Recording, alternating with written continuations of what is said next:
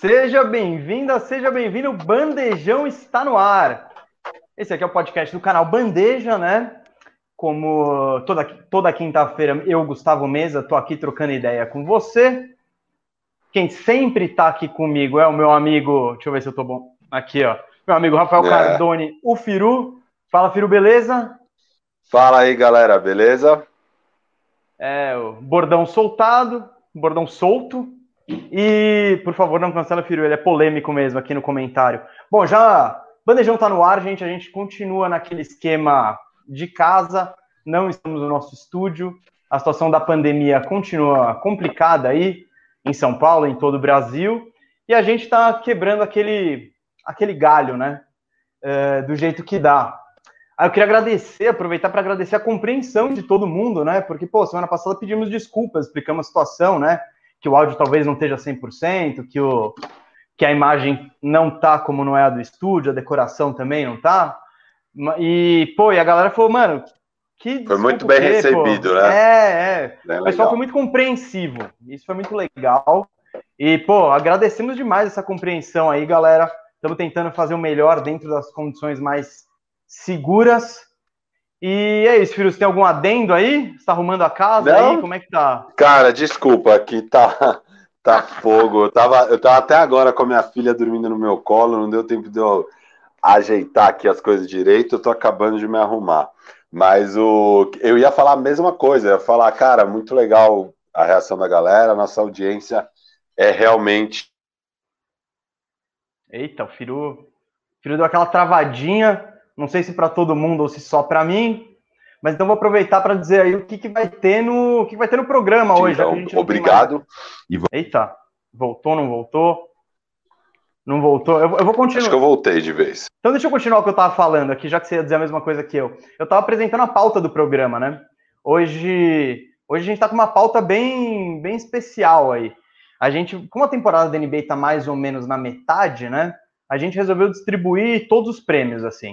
Então vai ter prêmio, a gente vai falar quem até agora merecia ser o M V P, o novato do ano, o jogador de defesa, o jogador que mais evoluiu, sexto homem e técnico. A gente vai falar tudo isso aqui hoje, dar nossos palpites, os porquês, esses seriam os vencedores nesse momento de metade da temporada. E também no final, gente, a gente vai fazer o treidômetro. Eu acho que ficou e treidômetro. E o treidômetro? Vamos fazer ah, ambos. Você levou, levou a votação e, e ninguém tá com você nessa. São duas coisas distintas, né, Gustavo? Não, não, Sabemos. Não, não, não. O cara já vai começar na, na, na questão de semântica. A questão é que a gente tem um quadro que é o treidômetro, como vocês apelidaram aí. O Firu queria que fosse o trademômetro, que não soa legal, mas o fato é... Trademômetro. Gente... Fala direito, mas vamos treidômetro. lá. Treidômetro. E o fato é que... Aí, ó, o Luiz Eduardo Ferreira prefere treidômetro. Acho que a galera tá... Soa melhor, cara, desculpa. O... Mas o que, o que consiste no treidômetro?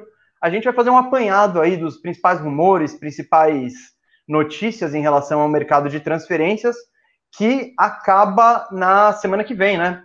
E, inclusive, vamos fazer um programa especial semana que vem, ao vivo, acompanhando a finaleira do... A finaleira do, porque, do trade deadline, né? Porque tem... Isso quatro... vai ser muito legal. É, vai Isso ser vai ser hora, muito legal porque a gente vai manter esse mesmo horário e vai ser bem a reta final. Para quem já acompanhou é, um trade deadline, nessa reta final é quando anuncia a maioria dos, das trades. Então a gente vai estar acompanhando ao vivo, é, reagindo em tempo real, é, as world bombs que vão saindo ali. E depois a gente ainda vai ter um tempinho pós-deadline para acabar de analisar tudo, fazer um recap do, dessas duas horas malucas que vão ter sido ali até o deadline. Que a gente espera que sejam, né? Porque às vezes é meio caído. É, o mercado é meio pode estar tá frio, é, pode estar tá meio mas, caído, mas eu acho, o que, eu tá acho que vai ser bom. No, o que está rolando no mercado aí, a gente vai dar uma atualizada no final do programa. Firu, vamos, vamos de premiação aí? Vamos começar com tudo aí, a pauta de hoje? Bora! Ah, vamos já na. Vamos, vamos começar com o filé então, né? M V P? Você quer começar com o M V P? Ah, vamos já. Na lata, tá bom. Assim. Eu, eu acho que também é o que vai dar mais. Eu acho que é um dos que vai dar mais debate, o M V P. Talvez não pelo, pelo jogador, pelo, pelo ganhador, mas por quem está na disputa. Firu, já começa aí então, vai, para você, metade da temporada, quem é o M V P até agora?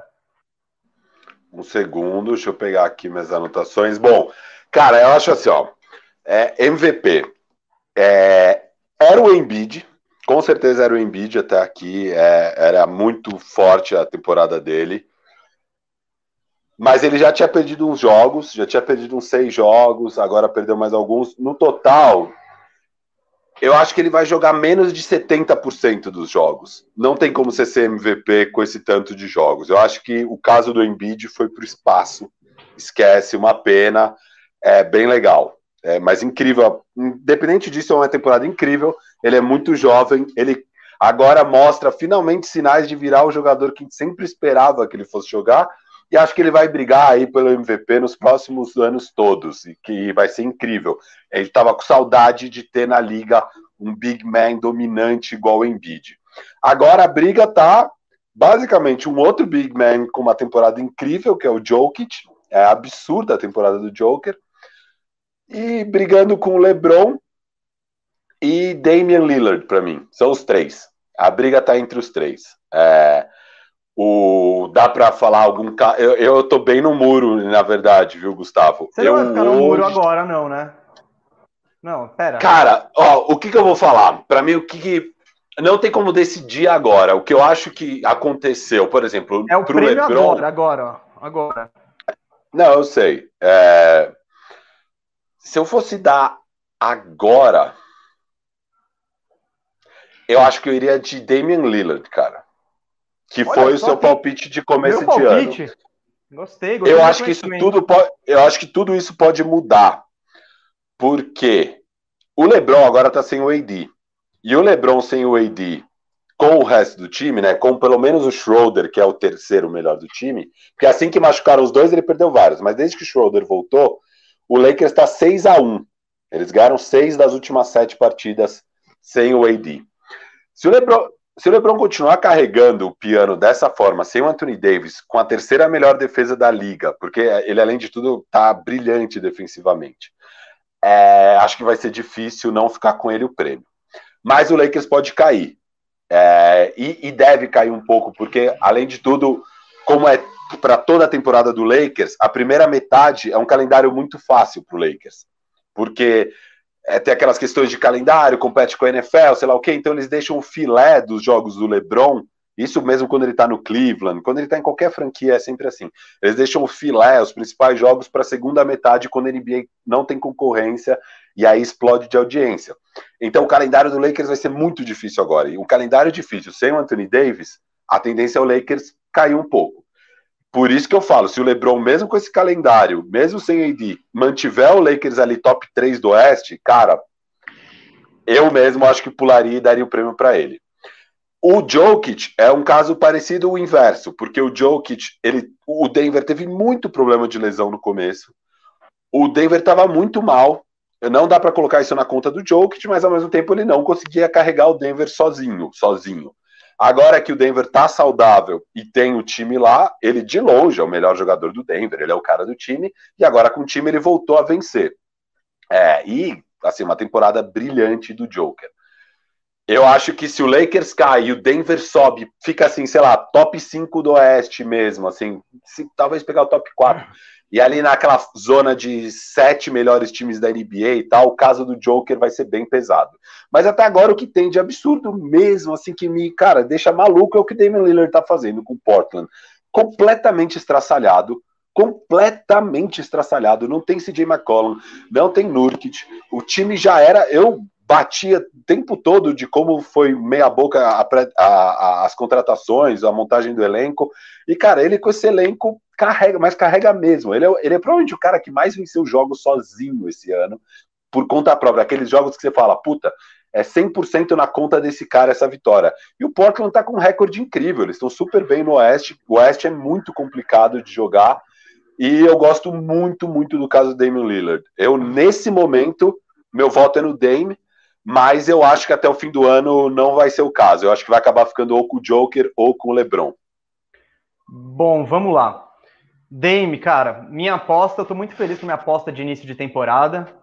que tá acontecendo isso mesmo. Ele tá, ele tá eu, eu elogiei, eu, eu elogiei o seu sim, palpite sim. lá atrás. Eu falei, bom. Não, bom foi. Palpite. É, porque ele, ele ia entrar com, com altas expectativas, com um time melhor e podia carregar do jeito que tá carregando. Então eu tô, eu tô gostando muito, mas eu vou, vou começar do início. Bom, eu acho que se a gente tá dando o prêmio agora, nesse momento, para mim o M V P seria o Embiid. Ele tá com uma temporada absurda, trinta pontos, onze rebotes e meio, três vírgula três assistências. O aproveitamento dele tá absurdo, é cinquenta e quatro, cinquenta e dois por cento de quadra, quarenta e dois por cento de três e oitenta e seis por cento de lance livre. É, e carregando e botando o Philadelphia no topo do leste, assim. Eu fiz uma, um levantamentozinho, que não foi nem difícil, né? Mas eu fui ver quem que, quem que faz parte do clube dos cinquenta, quarenta, noventa. O que que é isso? cinquenta por cento de arremesso de quadra, quarenta por cento de três e noventa por cento de lance livre. Nesse clube cinco, esse clube cinquenta, quarenta, noventa tem, deixa eu ver, um, dois, três, quatro, cinco, seis, sete, oito membros. O Nash, quatro vezes, Steve Nash.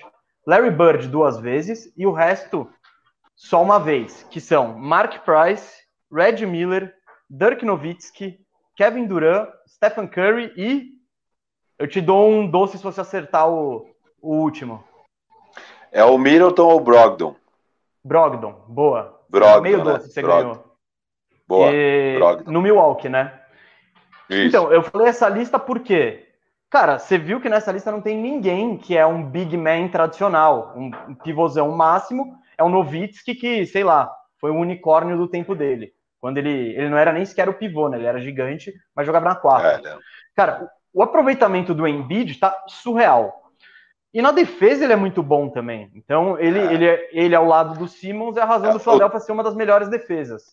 Então, é o tiebreaker quero... entre, ele, entre ele e o Joker, o tiebreaker é a defesa. E aí. É, apesar que eu, eu vou entrar no Jokic daqui a pouco, é, o caso dele é muito bom, assim. Tipo, muito bom. É, é difícil muito, não dar muito. o prêmio para ele. Não, então, é difícil. Dito isto. Uh, eu acho que o Embiid seria, seria o melhor, o M V P nesse momento. Porém, de todos os caras que eu cogitei, para mim tem cinco caras nessa discussão nesse momento, não tem Harden e não tem a Kyrie Irving, já antecipando aqui para a galera dos comentários, já podem flodar aí. É, eu acho que o Embiid estaria. Só que o Embiid é o que menos jogou jogos, ele jogou só trinta e um jogos. O resto, tudo jogou trinta, pelo menos trinta e oito dos outros que eu considero.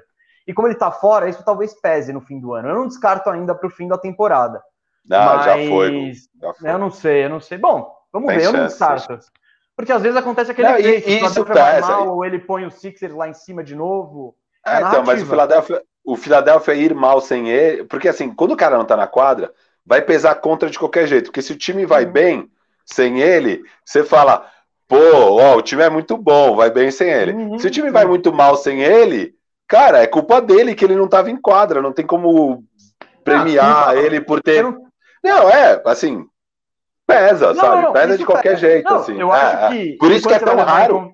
Nos últimos anos, assim, é, todos os últimos anos, o mínimo que um cara jogou, um M V P jogou, acho que foi tipo oitenta e sete por cento dos jogos, que foi o Giannis, no ano que ele podia dar uma descansada, porque estava tão absurda a campanha do Milwaukee. É... Mas, no geral, normalmente joga mais de noventa por cento dos jogos no M V P. A única vez que, que teve um M V P jogando setenta por cento foi o Bill Walton, lá atrás.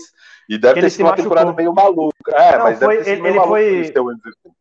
Não, é porque ele, ele era absurdamente dominante, assim. O, o é. Portland Trail Blazers tinha acabado de ser campeão, é, acho que setenta e sete, isso? Ou setenta e seis. E aí o Portland Trail Blazers estava destruindo a temporada até, estava, sei lá, sessenta a dez.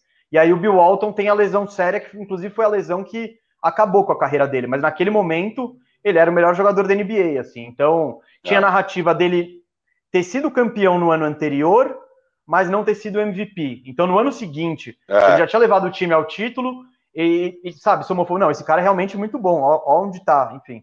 E talvez tenha sido até um, um prêmio, né, do tipo, cara, você se machucou feio, é, mas você é o M V P. Então, sei lá. É, é. Mas eu concordo com você que pesa. Eu vou dizer quem que são meus outros caras nessa disputa. Eu acho que tá entre Jokic, Dame, Giannis e LeBron. Eu acho que são esses os caras.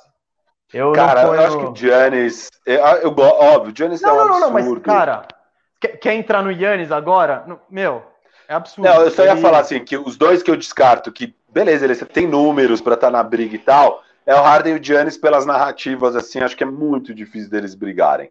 É, agora, eu acho que um cara que entra antes nessa disputa é o Luka. Por quê? O Luka tá vinte e oito, hum. oito vírgula cinco, nove vírgula três, cinquenta, quarenta, oitenta é, nos aproveitamentos. O Dallas tá vinte, dezoito, eles estão em oitavo no, no Oeste. Só que eles tiveram muito problema de lesão e estão numa Sim. subida absurda. Se esses caras acabam ficando em quinto lugar no Oeste, em oitavo na Liga, e o, e o, e o Luka jogando o que tá jogando. Você assistiu ontem eles contra o Clippers? É um Não, absurdo. Deu dó, deu dó. É, assim, é... É, é uma coisa surreal. Esse cara Quando vai continuar tá jogando dias, nesse... É, é, um... é, esquece. É, é demais. Tipo, assim. Você olha aquilo e você fala, não tem dois jogadores melhores que ele na N B A, assim, tipo, é, é muito absurdo o Luka nesse, nesse patamar. Se ele mantém isso e o Dallas sobe para quinto do Oeste, cara, ele entra na briga também. Eu acho que ele entra eu mais acho. do que Harden e Giannis. Ó, isso vale... É, o, o Stephen Curry tá nesse grupo, eu acho. Eles precisam carregar o time... Não, não, então, eles precisam Sim. carregar o time na tabela alto o suficiente é, é para dizer, olha, olha onde eles chegaram só com esses caras. Eu acho não, que tem é mais isso. chance eu... de acontecer com o, com o Luka do que com o Curry. Mas eu ainda vejo é isso, eles num degrauzinho abaixo. Não, é, por isso, eu nem, eu nem coloco o Luka hoje na briga, mas eu vejo um cenário, então hoje, na foto de hoje, o Luka não tá na briga, mas eu vejo uma grande possibilidade de lá no fim da temporada ele tá bem nessa disputa, assim. O Steph eu já não vejo porque, cara... Ele não vai conseguir carregar esse Golden... A não ser que trade deadline mude o patamar, mas no momento eu não vejo o Golden State Warriors não, não. ficando entre os seis do Oeste. Então, e temporada, de M V P do, temporada de M V P do Steph. Ele teria que carregar esses caras ainda mais, subir para um quarto é. lugar, que aí começa a discutir. Isso, ele em oitavo, isso, não é tem isso. como. Que nem o, o Luka em sétimo, não tem, sabe? Não tem, não tem. Não tem como não, dar é isso, o prêmio para eles. É no mínimo quinto. Ele tem que chegar no é. mínimo em quinto no Oeste para começar a brigar. São os oito melhores da Liga, porque acho que você sendo quinto do Oeste, você automaticamente é uns oito melhores, porque no, o, sei lá, no máximo Sim. três é, do Leste vão estar nesse nível aí. Sim, então, bom, vou, voltando aos casos aqui, eu daria... Você acha pro, que o Giannis eu, tem chance? Não tem, ele não vai ganhar, mas você pega os, você, o P R dele, você pega todas as estatísticas individuais... Ele tá no top de... de as estatísticas de, de... Como que eu posso dizer? Eficiência individuais. Ele tá tudo no top... Oh, vou, vou adiantar o que eu fiz aqui. Meu voto, se não fosse o... Se não fosse o Embiid... Tirando seria, o Embiid. Tirando o Embiid. Tirando o Embiid, Jokic. Eu, eu, tá. O que ele tá fazendo é absolutamente absurdo. Ele tá com vinte e sete pontos, onze rebotes, oito vírgula cinco assistências... chutando cinquenta e seis, quarenta e um e oito, sete. Tá mais perto do clube do que o Embiid ainda. Então a gente já falou que esse Sim. clube é exclusivíssimo e ele é um pivô tradicional também. Não, uh, e é cinquenta e seis, e o... né? Não é aquele cinquenta no field, field não, goal, não, não, é não. cinquenta e seis. É tipo absurdo. É, não. Monstro. E carregando o, o Denver nas costas. Você assiste um jogo, isso fica muito claro. Eu fiz um pequeno exercício entre esses caras aí, que eu, esses cinco que eu julgo os favoritos. O que, que eu fiz? Eu fui ver três estatísticas de eficiência individual. Eu peguei o P R, né, que é uma média, é uma fórmula malucona. Peguei uh, V O R P, que chama Value Over Replacement Level, Replacement Player, que é tipo valor sobre um reserva. E a outra foi Win Shares, é, o, é a estimativa de quantas vitórias um cara consegue, tipo sozinho. É, quantas vitórias ele contribuiu, assim... Ele, é, né? Quanto, ele, quanto é na conta dele. Não, não interessa muito como funciona isso, mas eu peguei três, é. três estatísticas diferentes que têm o mesmo objetivo, é avaliar a eficiência individual. Cara, o Jokic, ele é o primeiro em todas. Ele, ele, ele é o primeiro em todas. Ele é, ele é o primeiro em V O R P, em P R e em Win Shares. Aí, o que, que eu fiz pra, com os outros? Eu somei a colocação de cada um deles nessas três estatísticas e dividi por três para ver quem tivesse o menor número, teoricamente uma média de classificação melhor. O Jokic ele tem basicamente o melhor resultado possível, que é primeiro, primeiro, primeiro, deu um esse índice dele. O Giannis fica em segundo. Então, por isso quando eu digo, ó, na questão estatística e de números, ele tá fazendo tudo de novo e talvez até melhor. O jogo, que... o jogo do Giannis estatisticamente é um absurdo, né? O que eu acho que pesa contra o Giannis é que ele, ele precisa mostrar evolução, porque a gente não acredita mais que ele vai conseguir levar um time ao título se ele não evoluir o jogo dele. E eu, assim, você viu grandes evoluções que faz você falar, não, esse ano vai ser diferente para o Milwaukee após pós-temporada. Então, assim, só por isso eu já acho que não dá para o Giannis. Não, mas estatisticamente não vai, dar. vai, vai não ser vai dar. Sempre absurdo. Tem um caso.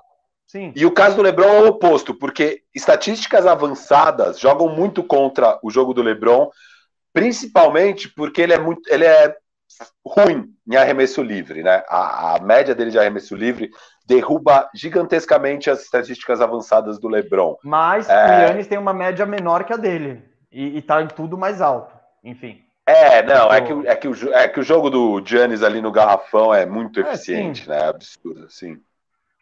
Então, o LeBron, nesse exercício que eu fiz... Mas eu, aqui... acho, eu acho que o Giannis tem free throw melhor que o do LeBron em percentual, não tem, não? Esse ano... Não, o Giannis tá sessenta e oito, o LeBron tá setenta. Eu anotei aqui. O Giannis tá sessenta e oito? Que horror, cara. Ele, ele é, caiu então. nessa temporada. Ele, ele tava...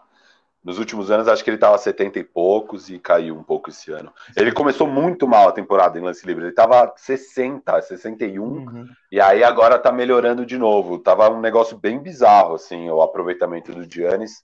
Ele já melhorou, é. mas ainda Não, ele evoluiu baixo, como né? um todo do início da temporada. E aí, nesse levantamento aí que eu fiz, o Dame está em terceiro, nesses, o Embiid fica em, em quarto, então o Embiid, não estou falando nem que eu estou levando isso como fiel da balança. Eu, é, Tanto que você é daria para o Embiid. Tá? Você está viajando, exato. E o LeBron ele fica bem abaixo desses. O que derruba o LeBron nesse, nesse, nesse exercício que eu fiz é, ele é apenas o décimo quinto da, da, na temporada em P R.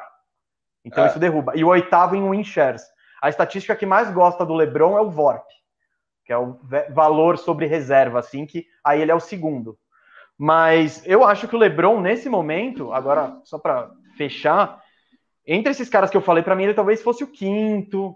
Eu acho que para o LeBron ir buscar esse título, tem que ter, ele vai ter que fazer isso, carregar o Lakers sem o A D a um, a, a é um isso, é top dois, a um primeiro lugar... Cara... Ó, eu, eu falei que pra mim estão três jogadores na briga e no momento eu tô colocando o Dame na frente. Pra mim, digamos, se, sendo só os três, tira todos os outros que tem menos percentual. Entre esses três, pra mim é tipo é, quarenta, trinta, trinta, sabe? O, o, o, eu não coloco o LeBron tão abaixo, eu acho que ele tá num nível parecido. Pra mim é tipo é, quarenta, trinta e cinco, vinte e cinco, vai. O Joker bem perto do Dame, eu fico na dúvida hoje se eu acho o Joker ou o Dame o M V P. É, e o LeBron vem em terceiro para mim, é, mas ele vai ter que fazer isso. É uma grande chance, aliás, para o LeBron do tipo, cara, vai estar tá sem o A D. Ele começou bem agora, tá seis a um. Se mantiver isso, vai ser muito difícil não falar que esse é o melhor jogador da temporada, sabe? Mas, porque... então, o M V P, a gente tem que falar isso sempre, não é o prêmio para o melhor jogador da liga. É, é não, não. É o prêmio pro jogador Mas... mais... Va... Não, não, não, não tô falando pra você, tô falando em geral. É, é o prêmio do jogador mais valioso. Então... Sim, porque então, mas se você consegue sem o A D... Não, eu sei, mas você consegue sem o A D deixar o Lakers em terceiro no Oeste, você é o jogador mais valioso, entendeu? É, é, é o mais depende valioso. Depende de quantos porque... jogos, quanto é, tempo... Então, vai dep... Exato, ah, exato. Mas vai fazer a é conta. Tipo, eu tô falando que isso vai ajudar a narrativa do LeBron, não ter o A D Total. Se ele conseguir ter sucesso nisso. É a chance do LeBron ganhar, porque, cara, não adianta, assim, se entrar em estatística avançada, o LeBron perde para esses caras, não, não tem como. O jogo, o jogo do LeBron é pior em estatísticas avançadas do que Isso o do aí, Não, Joker. Eu acho que não. Eu, esse ano você tá falando, na carreira não necessariamente, o LeBron sempre foi o, o ah, queridinho não, é, dos stats. É porque sim, ele, tá sim, com, ele tá competindo com os caras muito monstros. O Jokic esse ano... Muito. É quase um triple-double de média para um pivô, assim. É, é, é muita doideira. Então, eu acho que o caso é, do LeBron... O LeBron é vinte e cinco, oito, oito de sempre. O LeBron tem Sim, sido vinte e cinco, oito, oito. Já vi oito, isso, oito, sabe? É. É. Eu, eu acho que... que uma, do... coisa, hum. uma coisa Não, que eu, eu acho muito interessante, sobre o... Top.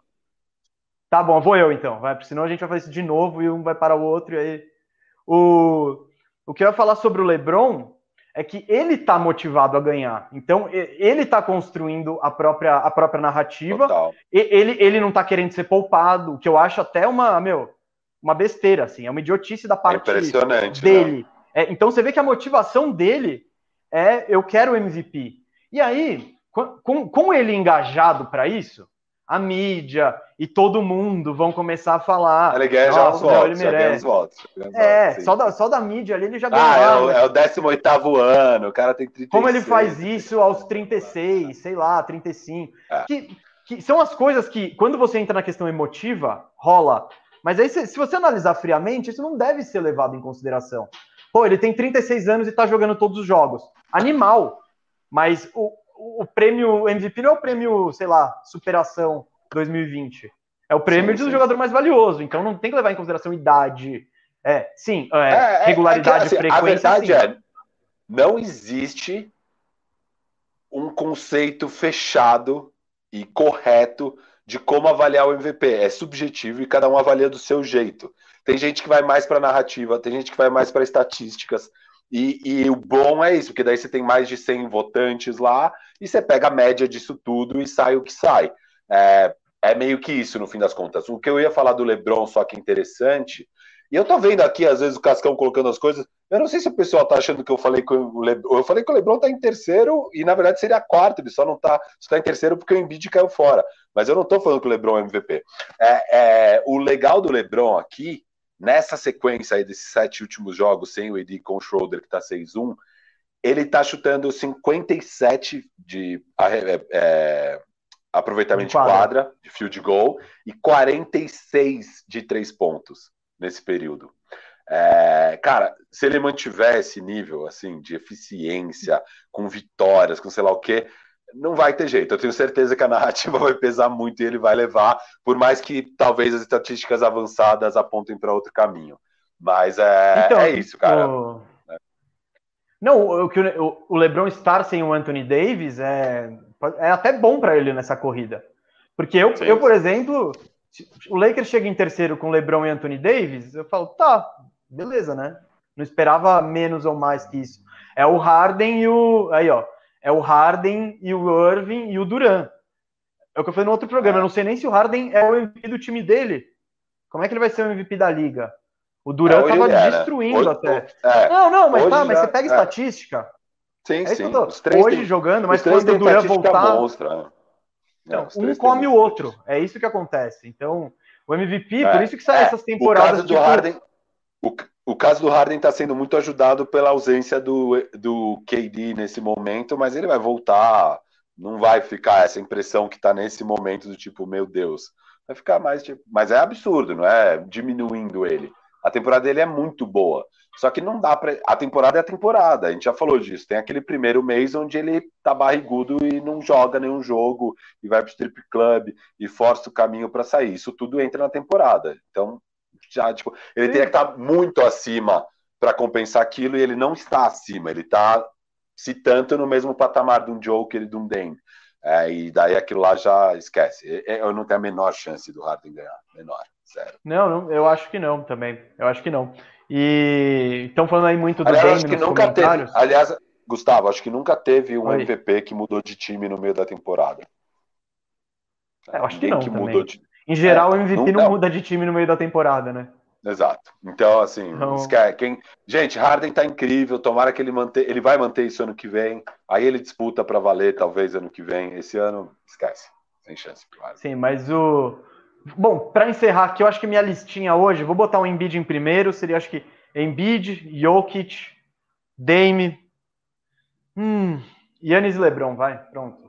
É porque ah, o Giannis... Giannis na frente do LeBron, para, Gustavo. Não, pega estatística, pega tudo, pega o, é, os times, vinte e seis a quatorze, vinte e sete a treze. Não dá pra entrar não, beleza, nesse agora, agora, agora. Não, não, mas o, o Giannis não vai ganhar porque a narrativa dele não tem como dar pra ele. Não tem como dar o cara ser tri-M V P sem ter sucesso nos playoffs. É tipo, a galera não consegue votar nisso, isso pesa. Mas se você olhar friamente, ele tá sendo absurdo como... como sempre foi, talvez até mais. Mas é isso, vamos para o próximo prêmio aí? Quer mais algum adendo, filho? Posso, posso puxar o outro? Porque eu vou ser polêmico agora. Ah, você quer, você quer aproveitar então para ser polêmico? É, eu queria ir para Most Improved Player. Tá, então você puxou, então eu começo, porque eu não sou polêmico, eu não tô sendo polêmico tá bom. nessa. Tá bom. Que para mim eu, não, foi, não foi nem difícil, porque eu quero vir a polêmica depois, a gente segura esse suspense, mas bom. O meu Most Improved Player é o Julius Randle, não é o seu? Quer, quer fazer o seu caso sobre o Julius Randle? Posso fazer, posso fazer. Vou fazer evolução estatística dele, vai. Ele foi de dezenove vírgula cinco, dez rebotes e três assistências, esse ano para vinte e três, onze e quase seis. Aproveitamento, quarenta e seis, vinte e sete, setenta e três. Hoje ele está com quarenta e oito, quarenta e um e setenta e nove. E ele está jogando cinco minutos a mais esse ano. O salto não é tão grande na maioria das estatísticas, até porque ele aumentou o número de minutos, então talvez seja até natural dar uma inflada. Só que o que para mim... A eficiência, né? É, é, a eficiência dele tá, a, tá muito melhor e ele tá ajudando o time a ganhar. Ele não é um cara de estatística vazia. Isso sempre foi muito a questão do Randle. Ele entregava, ele, você ia lá e ele ia estar com vinte pontos e dez rebotes. Isso aí você não tinha dúvida. O time dele ia perder. E, e, e hoje ele consegue, ele está sendo o foco central de um time competitivo que está com recorde positivo. Então, eu acho que essa é a maior mudança. Aí dentro é do jogo dele, não. E, e, e tem duas evoluções que eu gosto, eu queria destacar bastante. Estatística, ele quase dobrou. A estatística não, a assistência, ele quase dobrou uma, o número. Ele foi de três para quase seis. Então, antes, e, e, e com o número de turnovers praticamente igual. Então, é, antes ele tinha turnover. uma assistência por turnover. Agora ele tem duas. Agora então, ele tem duas. Ele é um playmaker melhor, sabe? E o outro, o salto no aproveitamento de três. quarenta e um por cento, de vinte e sete para quarenta e um. Cara, isso tudo bem, que deve estar um pouco fora da curva ainda. Mas era um cara que não podia chutar nenhum, para hoje é um cara que você precisa marcar. Então... Por todos esses fatores aí, eu, eu tô de Julius Randle, Firu. Legal. É, o Julius Randle tem alguns nomes que estão pipocando aí pra galera. Dos nomes Na minha listinha pipocando, tem mais quatro, ó. Na minha listinha tem mais quatro. Aposto que vai ser Jeremy Grant, Zach LaVine, Boucher, Jaylen Brown, DeAndre Hunter, Shea, são os nomes. Desses nomes, eu concordo, Julius Randle é o melhor nome deles. É, o Por, a, a produção dele por trinta e seis minutos não muda muito, mas melhora isso, em assistência sem aumentar o turnover. E o que, mais, e o que é impressionante é que mesmo com mais minutos, que você deveria ficar mais cansado, você tá pegando mais na bola, sei lá o quê, a eficiência aumentou e, e ele tá ganhando jogos. Então o, o caso que você fez é perfeito. Desses nomes, ele é sem dúvida o most improved desses.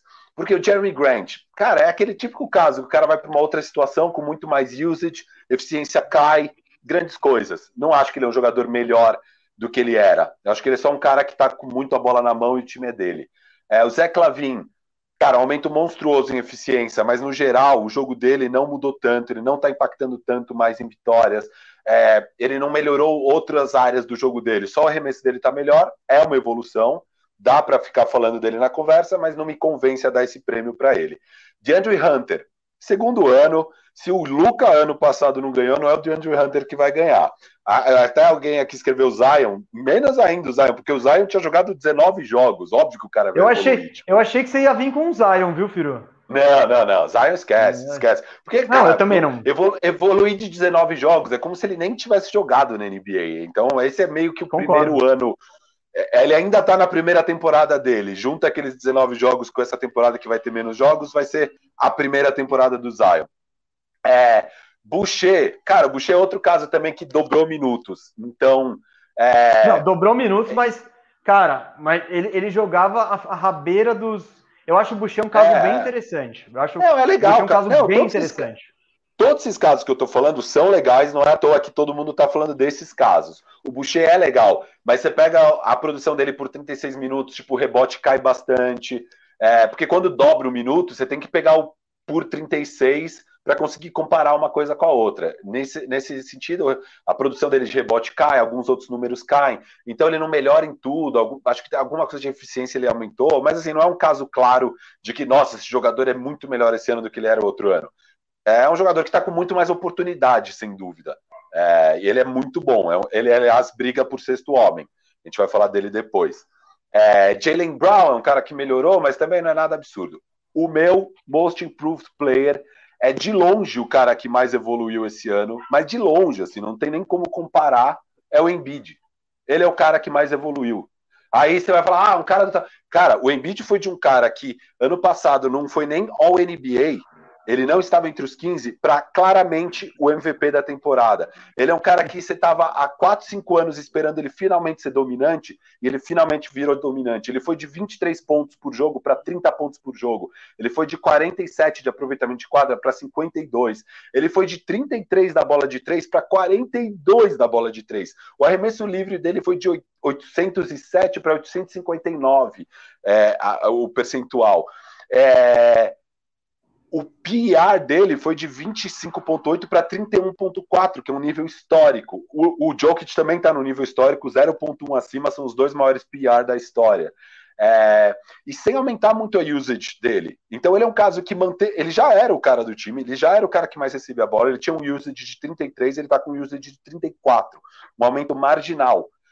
Só que ele teve essa evolução absurda no jogo dele, e, e você vê em quadra, é muito diferente o que você vê do Embiid esse ano do que você via no passado. É outro jogador.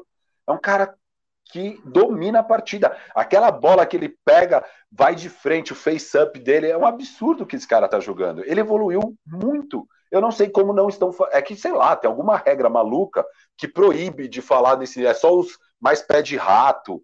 Não sei, não faz sentido nenhum. O Embiid é, sem dúvida, o cara que mais evoluiu na N B A. Assim, não, eu não tenho a menor dúvida. O prêmio deveria, não vai ganhar, porque existe essa regra maluca, mas ele é de longe o cara que mais evoluiu na N B A. O que, que você acha? Posso? Posso falar? Vai lá. Gostei, gostei. Fez um bom caso aí e faz sentido. Eu acho que a evolução maior do Embiid é de approach ao jogo. É, de, é da forma como encarar o basquete e a preparação e a temporada regular.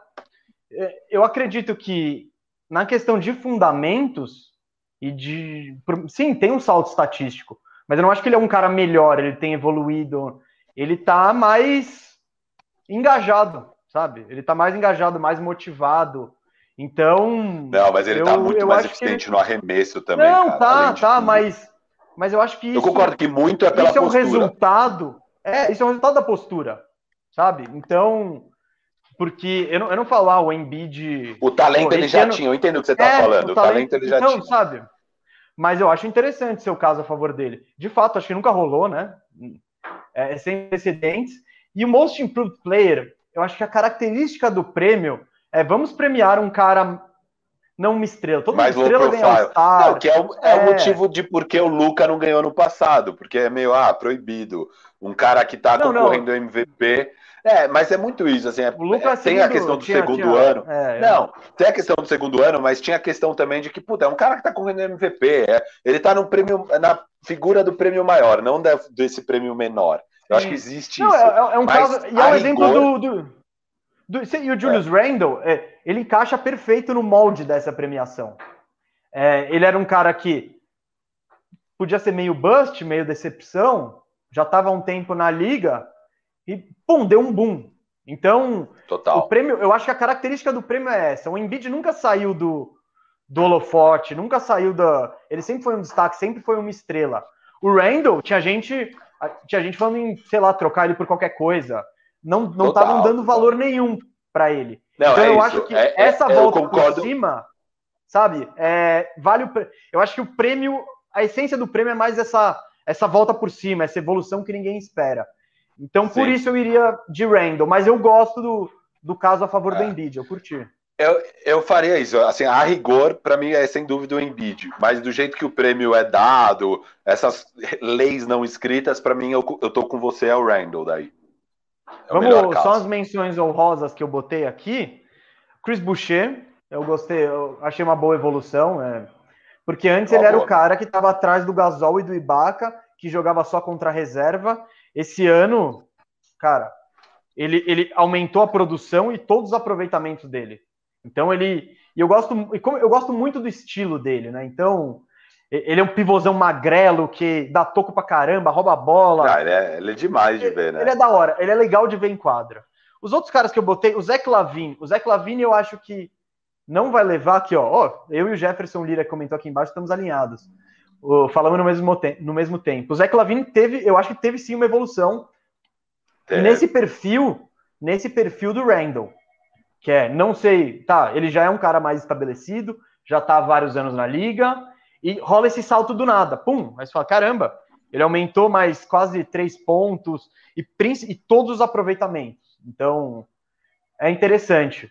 E, e, cara, e aí outro caso que até citaram aqui, o Christian Wood, é uma questão muito de minutos e de oportunidade, ah, mas, mas esse momento do, do, do Houston, que perdeu dezessete jogos seguidos, é, zero a dezessete sem Wood, então tem um pouco a mais, então eu acho que ele precisa ser levado em consideração só pela ausência que ele fez, assim, fala, não, cara, esse maluco é de fato muito bom.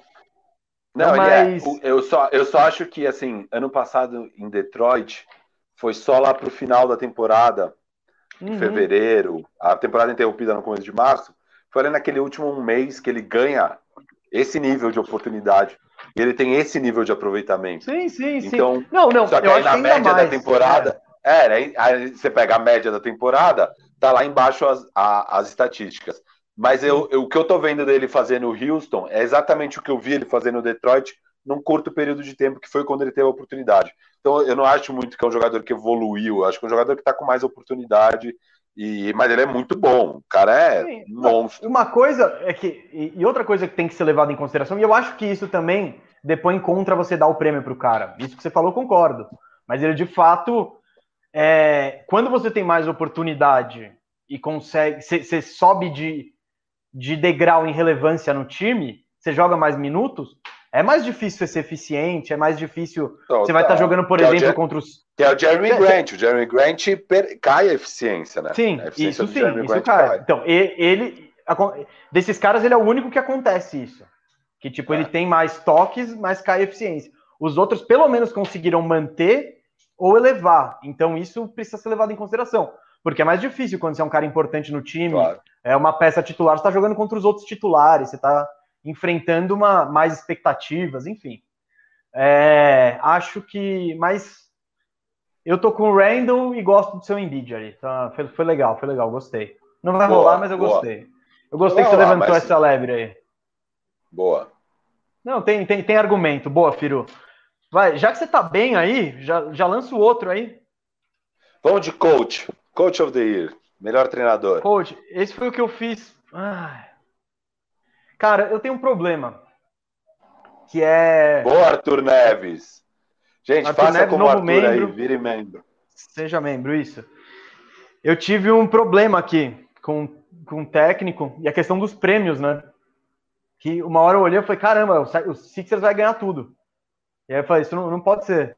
Porque eu tava pensando em dar pro, pro nosso querido Filipão, o Doc Rivers, que fez uma tá, família tá conversa, Sixers ali, tá na conversa, engajou... Tá na conversa. Engajou o Sixers, botou o Embiid e o Simmons para funcionar de um jeito melhor, ainda não é o ideal, mas de um jeito melhor, então eu acho que ele precisa estar na discussão. Vou falar outros três caras que eu colocaria na discussão um degrau abaixo, para daí falar o meu vencedor. James Borrego, eu gosto muito de ver o Charlotte Hornets jogar, foi meu queridinho do League Pass, é, sinto que dei uma boa recomendação às pessoas, E, e é um time muito coletivo, muito legal. James Borrego merece ser citado. Que, se não me engano, agora está em quinto do leste. Então, que também merece ser, ser, ser levado em consideração. O Luiz aqui, ó, grande Luiz, Switch T V. Eu participei lá, troquei uma ideia com ele. O cara é muito sangue bom. Monty Williams não, não botei. Merece uma menção, mas não botei. Até porque o Firu vai botar, provavelmente, né? Não, é difícil passar sem, sem um Suns aqui. Mas Aguar, vamos lá. Aguarde, aguarde Switch T V. Qual que é o nome do... Do, do, do Luiz, do Luiz. Luiz. Luiz, aguarde, Luiz. Vou fa- Falarei certamente de Monty Williams. Outro, Tom Thibodeau. que ele fez com o Knicks, ninguém dava nada pro Knicks, eu não dava nada pro Knicks, o Firu não dava nada pro Knicks, e ele fez do Knicks um time relevante. Muito mérito dele, e é o time que tá com a cara dele, assim, tá? Você vê o treinador em quadra, no estilo aguerrido, com raça, os caras jogando quarenta minutos e nem aí, então isso é bem Thibodeau. E o outro, cara, Greg Popovich. Como que esse, esse Spurs tá lá na, tá, tá na, estaria pegando playoff? O cara é muito, muito, muito monstro. Ele escanteou lá Marcus Aldridge, falou, não, não, não quero mais. DeMar DeRozan tá machucado, joga às vezes, joga de assim, joga de anão. E o, e o cara, o Spurs continua competitivo, continua ganhando os jogos, é, continua com um estilo excepcionante. Mas o Cascão tá alinhado comigo e eu tô alinhado com o Gabriel. O Jazz precisa ser premiado em alguma coisa, eu acho. Então, eu vou de Quinn Snyder. É, o Jazz, ele tem um estilo muito próprio, ele mexe a bola, ele é coletivo, e ele tá com o melhor desempenho. Então, isso... isso e, e, claro, se você for ver no elenco, ele tem muito menos star power do que outros times, assim. Então, ponto pro técnico. Meu técnico, até agora, chama-se Quinn Snyder. Cara, amo o trabalho do Quinn Snyder, é maravilhoso ver o Jazz jogar, quem acompanha aqui o Bandejão sabe que a gente sempre fala, eu falo muito desse time, eu gosto muito, até coloco eles como um dos favoritos aí pra bater o Lakers, né? E a única coisa que me, pra mim depõe contra o trabalho do Quinn Snyder é que levou dois anos pra arredondar. É o mesmo time, é o mesmo trabalho, ano passado não ficou redondo assim, e ele demorou para conseguir encaixar, tudo bem, às vezes pode ser culpa do jogador, mas o trabalho começou ano passado, o Conley não se ajustou também ao sistema, o Bojan Bogdanovic também, agora o time está redondo. Por ter levado mais tempo, eu acho que joga um pouco contra. Não é, não é que, ah, o trabalho é ruim, não, é um trabalho fantástico, mas a gente está querendo premiar o melhor técnico. Para mim ele está na conversa, é o meu segundo lugar, o Quinn Snyder. Dos outros que você falou, eu também coloco aí na, na, na disputa. Tom Thibodeau, trabalho incrível, fantástico. Só que eu assisto o Knicks e eu não gosto de muitas decisões dele, é, de rotação, de, de é, reta final de jogo. Enfim, eu, ah, eu tenho várias é questões. Só, base... Eu vou traduzir. Como o Thibodeau não Quickly. tá botando o Emmanuel Quickley para jogar, ele não vai ganhar o voto do Firu. É basicamente isso. Boa, traduziu bem. É, é, e, e, mas assim, um trabalho fantástico, dos melhores trabalhos do ano, é, mas eu tenho algumas questõezinhas ali, e não é só isso, Gustavo, é tipo, você assiste o time, é chamar um timeout numa hora que eu acho que é errada, tem várias coisinhas, e o Tom Thibodeau é esse estilão dele, assim, é, mas isso é, eu acho vários... isso, é que eu acho isso tão pequeno comparado com o que ele fez. Sim, sim, sim, tá, sim. Sabe? Não, não, pra mim, pra mim é o terceiro melhor trabalho, Gustavo, é o me... terceiro melhor trabalho, tá? Eu acho fantástico o que o Tom Thibodeau fez até Fala agora. Fala logo do Monty Williams logo, vai então, pronto, a gente vai ouvir. Doc Rivers, quarto melhor, Doc Rivers pra mim é o quarto melhor, eu gosto muito, Felipão, blá, blá, blá, blá, mas cara, a evolução do, do Sixers eu coloco ainda mais na conta do Daryl Morey do que do Doc Rivers. É, o trabalho de elenco ficou muito mais coeso, e o Doc Rivers está acertando também, está mandando super bem, é um dos melhores trabalhos da liga. Em quinto, que você não citou, eu coloco Frank Vogel, que continua fazendo um trabalho brilhante. Ah, para! Com... Ah, que trabalho brilhante! Ó, eu preciso ser citado, fala... Então, tá bom, mas, pô, ele tem o Lakers, ele tem o LeBron, ele tem o Anthony Davis, ele é campeão. Pô, agora tá sem Anthony ser... Davis. Teve que colo- achar Agora. um jeito de colocar o Montrezl nessa rotação. Nossa, é, que colocar, difícil. Colocar Pô, o, o Schroeder. Não estava tudo sub, subutilizado. Para, para. Você está desvalorizando o Quinn Snyder e, e pô, dando uma não, levantada Snyder, no Frank Vogel. Eu estou colocando o Snyder aí. na frente. Eu estou colocando o Snyder mas, na frente. Ah, mas, vamos lá, hum. beleza. Já, o, o Vogel tem que ser citado. Esse cara é muito bom treinador. O James Borrego está fazendo um trabalho melhor que ele. O Pop também. Pop tem que ser citado. Eu não lembrei do Pop, não tá na minha lista, mas eu errei, você tá certo. Pop tem que estar, para variar um trabalho brilhante do Pop. Mas o melhor trabalho é do Monty Williams. É, pronto, pronto, não é fácil que a galera queria saber. Se adaptar, o time muda completamente com a chegada do Chris Paul. O time já estava muito bem treinado ano passado, esse ano encaixa absurdamente, é, é um, dos, um dos únicos dois times que é top dez em defesa e em ataque, é o segundo melhor recorde da liga, da liga inteira, o segundo melhor time da liga nesse momento, é, tendo que adaptar o C P três, é, o, é o terceiro time que mais dá assistência, é muito bom de ver jogar o Phoenix Suns, além de, principalmente, assim, você assiste o jogo deles e é fantástico de ver, é um time que é muito é, eficiente no arremesso, porque o jeito que o time trabalha a bola, você acaba tendo ótimos arremessos, é, e, e a única coisa que talvez eles precisem mais para a linha do lance livre, que é um dos, acho que é o time que menos vai, apesar de ser um dos mais eficientes na linha do lance livre, é um dos times que menos vai. E isso tudo mesmo com o DeAndre Ayton, que é uma peça-chave, tendo uma temporada abaixo do esperado. Eu acho que se esse time, se o DeAndre Ayton vira perto do jogador que ele pode ser, e talvez não vai ser esse ano, infelizmente, mas, é, assim, é, é muito bom o trabalho do Monty Williams. É, é um absurdo o que o Monty Williams está fazendo com o Phoenix Suns. Em breve eles podem virar o melhor time da liga, no recorde, eu digo. Eles podem passar o Utah Jazz, apesar que o Utah Jazz agora vai ter um calendário mega fácil, então, não sei, talvez o Jazz se mantenha na ponta. Mas acho que dos últimos... É, é absurdo, assim, porque a temporada não começou tão quente do Suns. Nessa reta final aqui, eles estão atropelando todo mundo. Inclusive, a única derrota do LeBron nessa série de últimos sete jogos foi para o Phoenix Suns. É, e o Monty Williams, cara, eu, go- eu já gostava muito do trabalho dele ano passado, você sabe. Você lembra que eu falei dele ali antes da bolha. E esse ano tá melhor ainda. Assim, o, meu, o meu voto seria com certeza para o Monty Williams. É, isso surpreende, acho que um total de zero pessoas. né? Mas... Não, e é óbvio que ele tá fazendo um bom trabalho. Mas você fala do Quinn Snyder e da continuidade e tal. Porra, esse ano o Monty Williams, ele, ele tinha um time bom lá e botou Deus só Cox. O Chris Paul. Porra. Não, eu, uma tá coisa bom, que eu falo é... Não tá tentando... Tá, não, não é rocket science, tá não é tipo... Você não tá construindo um foguete, tem que adaptar um time, mas muda bastante a dinâmica do time, o último arremesso, é, a, a adaptação de Devin Booker com Chris Paul não foi exatamente Porra. simples, porque não, é muito é, diferente. É tudo... Mas é tudo que o, que o Suns precisava e queria, e tudo que o Devin Booker queria, que todo mundo queria, era um armador, tá, e eles pegaram bem. esse armador. Então, não, pegaram, beleza, mas tô... o e, time não é um mudar... cara qualquer. É, não, mas não, não tudo bem, eles estão bem. É. Mas não, eu, tô... eu só tô falando, você tá falando de, ah, eu falei de, sim, o time do Quinn Snyder é exatamente o mesmo, o do Coiso não, o principal, talvez o Chris Paul seja o principal jogador do Suns, e ele não estava no passado. Então, sim, muda mas bastante. O que eu tô dizendo não... é... Você não tá tentando encaixar o Simmons e Embiid junto. Você tá tentando encaixar o Chris Paul num time que ele tá cheio de arma, sabe? Pô, é, é muito maravilha, assim. Não tem muito que... Não, eu concordo, não, não é rocket science, isso. mas... É.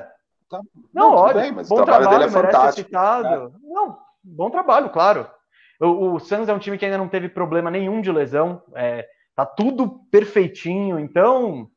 Eu acho natural eles estarem lá... Lá, na, lá na, na parte de cima, acho que todo mundo teve alguma, algum problema de lesão ou outro. O Jazz talvez não. Eu não lembro, mas não, o Conley perdeu uns jogos e tal, mas nada relevante. Não, Enfim, normal, não, eu acho ter... um bom voto. Não surpreende. O Gabriel Rodrigues falou Eric Spoelstra. Essa temporada não. Não, sabe, não, não, não dá para premiar ele pelos playoffs do ano passado. É... Não, mas o Heat, é cara, isso. o Heat tem chance não, melhorou. de... Aliás... Não, não, não é que melhorou. O Heat tá absurdo e o Heat tem grande chance de terminar entre os três do, do leste, assim, top oito da N B A. É, eu acho que daí, se acontecer isso, o Spoelstra vai brigar e, inclusive, Jimmy Butler pode começar a figurar na conversa de M V P. Vai ser difícil porque ele perdeu jogos também, então vai, o critério vai, que vai, vai pro... É, que o critério que vai pro Embiid por ter perdido jogos deveria ir também pro, pro é. nosso amigão Jimmy Butler, é. Não dá. Quando o senhor Mas, quer cara, valorizar que temporada... um cara, você se esforça. Não, não, não, não. Mas eu tô falando, não vai dar porque perdeu os jogos, mas que temporada do Jimmy Butler, que jogador absurdo. Jimmy que é Butler ele. é demais. Demais. É, vamos, vamos, vamos agilizar aí que a gente... Até que manda agora. Até que manda agora. Deixa eu pegar minha listinha aqui, porque eu tô voltando. Tem defensive player e sexto homem. Não, vamos lá, Novato, que esse vai ser rápido. Dá ah, é, não, nem... Não, não dá. Lamelo, acabou. Então tá, Lamelo, todo mundo já tá... Cara, Bandeja, vai rolar Yao Ming.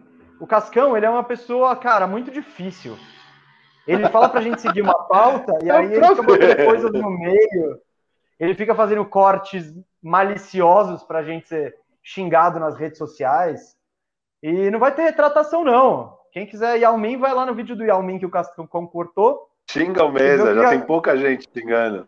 É, não, eu nem vi, na real, então... O que é isso, gente? Ah, tá, eu, sempre, eu sempre leio os comentários. Naquele vídeo que cortaram, deu falando que o Nets não ia ter a menor chance contra o Lakers, cara, os haters vieram com tudo ali. Foi... É o Cascão, é, tudo né? Culpa do Cascão. Coloca não, lá sem contexto. É. É, ele é malicioso. Ele né? pega e lança as paradas, o Cascão. Ele é, ele é complicado.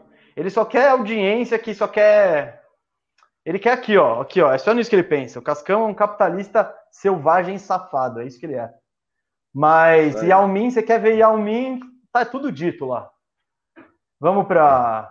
Aqui, ó. E tem gente que concorda. Tem gente que concorda. Não, não, mas eu a única coisa, a única coisa depois, que eu exagerei... Ele... Não, não, não. A única coisa que eu exagerei é... E a única coisa da qual eu não concordo é falar... que Eu, eu falei que o Yao nunca foi um pivô top cinco. E ele foi já um, um pivô top cinco da N B A é. Em alguma época. Não, beleza. Mas, ah, por exemplo, ele não é foi top isso, cinco não. da década. Não, top cinco da é... década, ele não foi. Não, não talvez não. Pode... É, a única não, coisa não. absurda que você falou é que não, ele nunca foi top cinco numa temporada. De resto, você não falou nenhum absurdo. Mas sim, isso aí estava factualmente errado e beleza. E, não, e o Cascão, ele é. curte, ele, ele, ele espera a gente derrapar para é, ganhar ele... audiência. Tanto é, conteúdo bom. Tanto conteúdo bom que a gente faz, o Cascão vai lá e coloca a hora que a gente falou besteira, Gustavo. É, a gente, porra, a gente, eu aqui, eu fiz uma lista de V O R P, Winshare, P R, aí ele vai, aí ele vai cortar, Mesa diz, o Firu é um merda, tá ligado? É isso, isso é o Cascão. Ih, ó, você falou agora, vai estar tá lá. Então, exato, exato, ele vai cortar isso, o Firu é um merda, pronto. E vai botar, tipo, repetido no GIF, é GIF não que não tem... Não, áudio, e ó, no... e, e quando você Reels. falou Firu é um merda... O Cascão colocou aqui, hashtag Mesa tem razão. Então vamos falar que o público tá concordando que o Firu é um merda. É, mas vamos lá, defense, defense... Não, jogador não, de defesa, tá no... então? Não, estamos no Ah, já novato. foi, Lamelo. Não, não, não, Lamelo, não mas eu tenho... Não, vamos, vamos, vamos explorar? Vamos explorar? É? O Lamelo tá garantido. Vamos, não, pô. Vamos dar pelo menos é, quatro minutos. É Haliburton. Prêmio, vale. Então, tá, ó, vou falar minha então... ordem. Minha ordem. Minha ordem. Primeiro, Lamelo. Segundo, hum. Haliburton. Se botar o Quickley Des... agora, a gente muda de assunto. Quickley e depois Edwards. Não, é isso. Não dá botar o Quickley é antes do Edwards.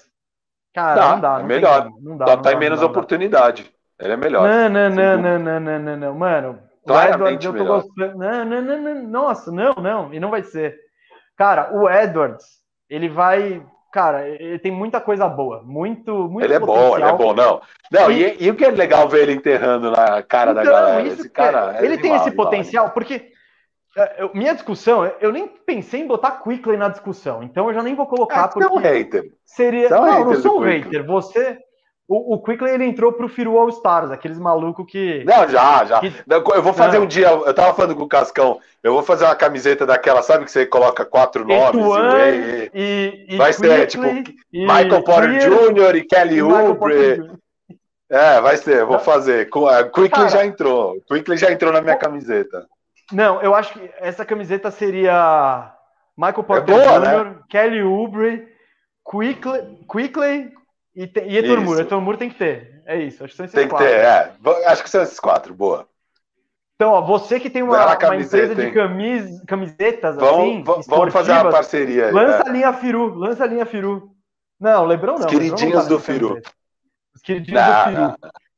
não, mas o que eu ia, o que eu ia trazer para essa discussão é se, se o número dois deveria ser o Haliburton e o Edwards.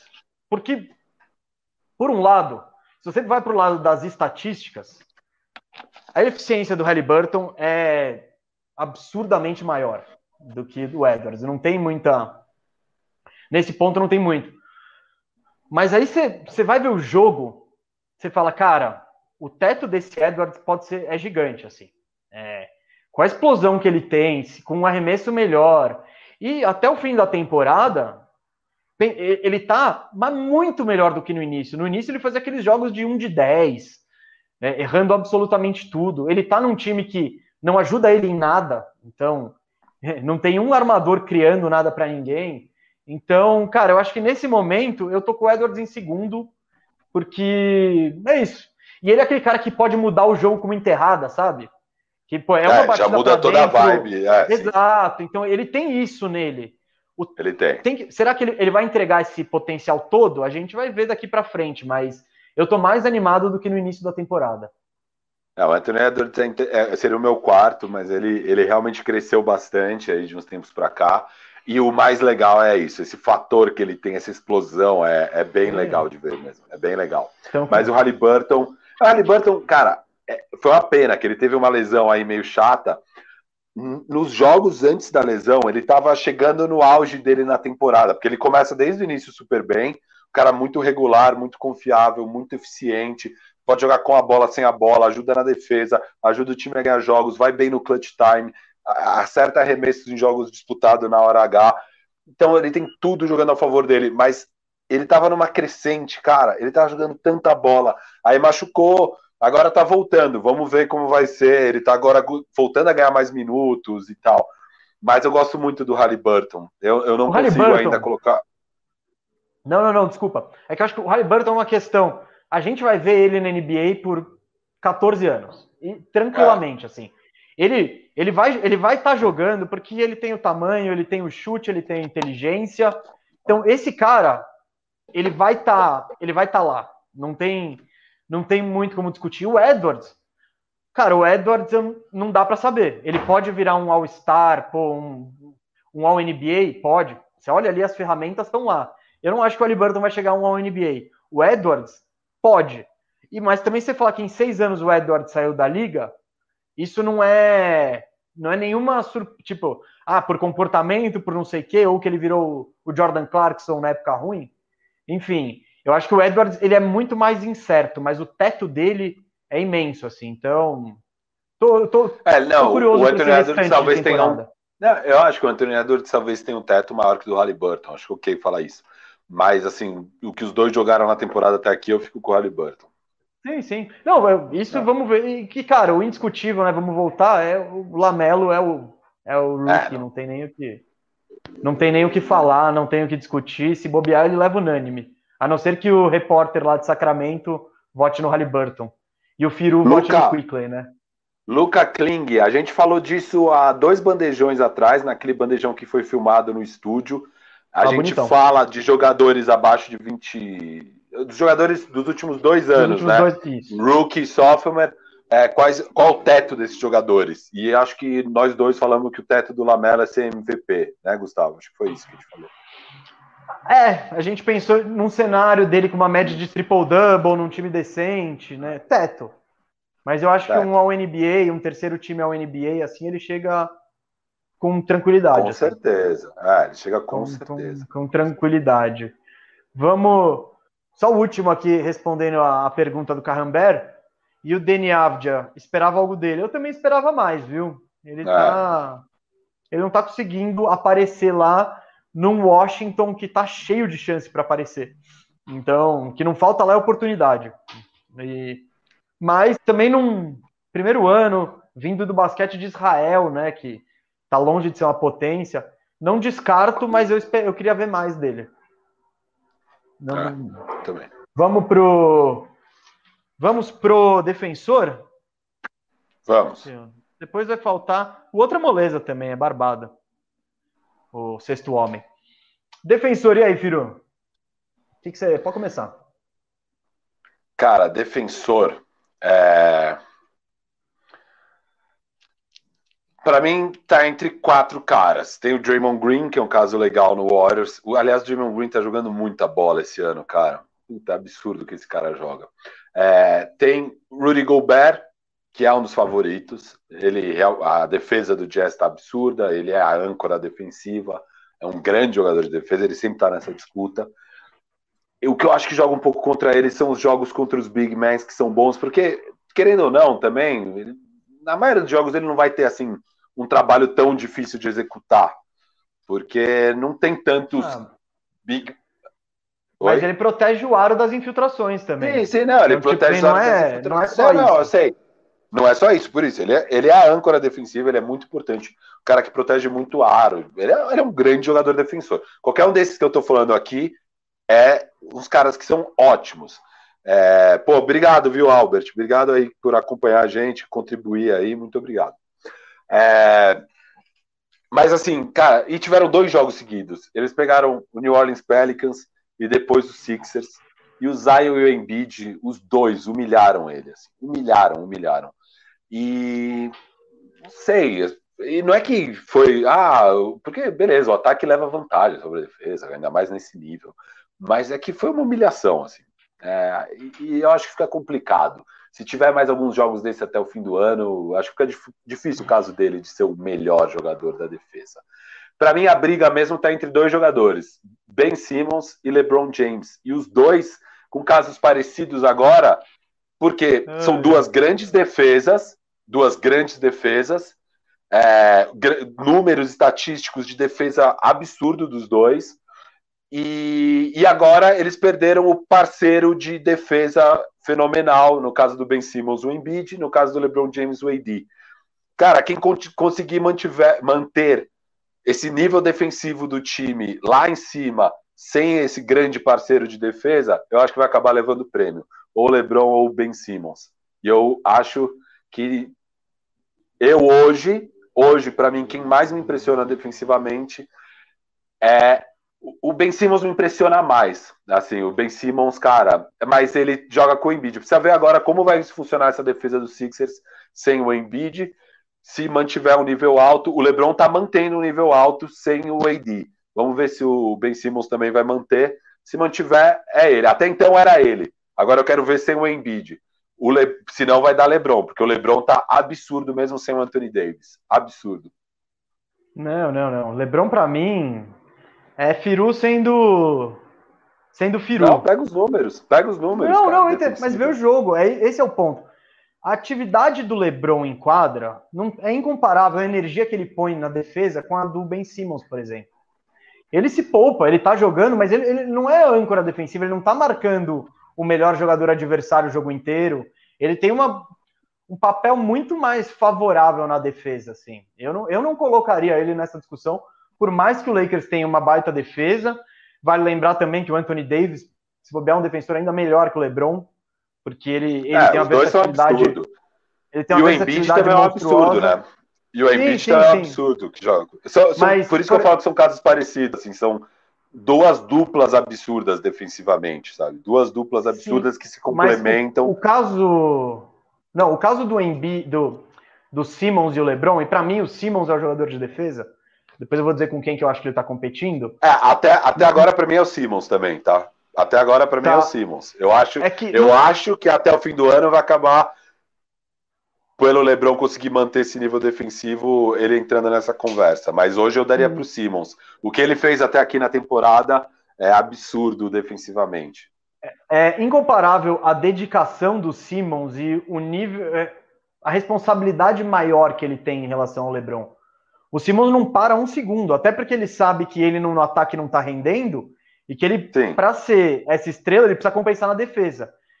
E, cara, ele é muito ativo, muito ativo na defesa. O que ele interrompe de linha de passe, que acaba nem sendo é, é... roubada de bola para ele, porque os números em si, se você for ver estatística e roubada, não é nada de, oh, meu Deus, quantas...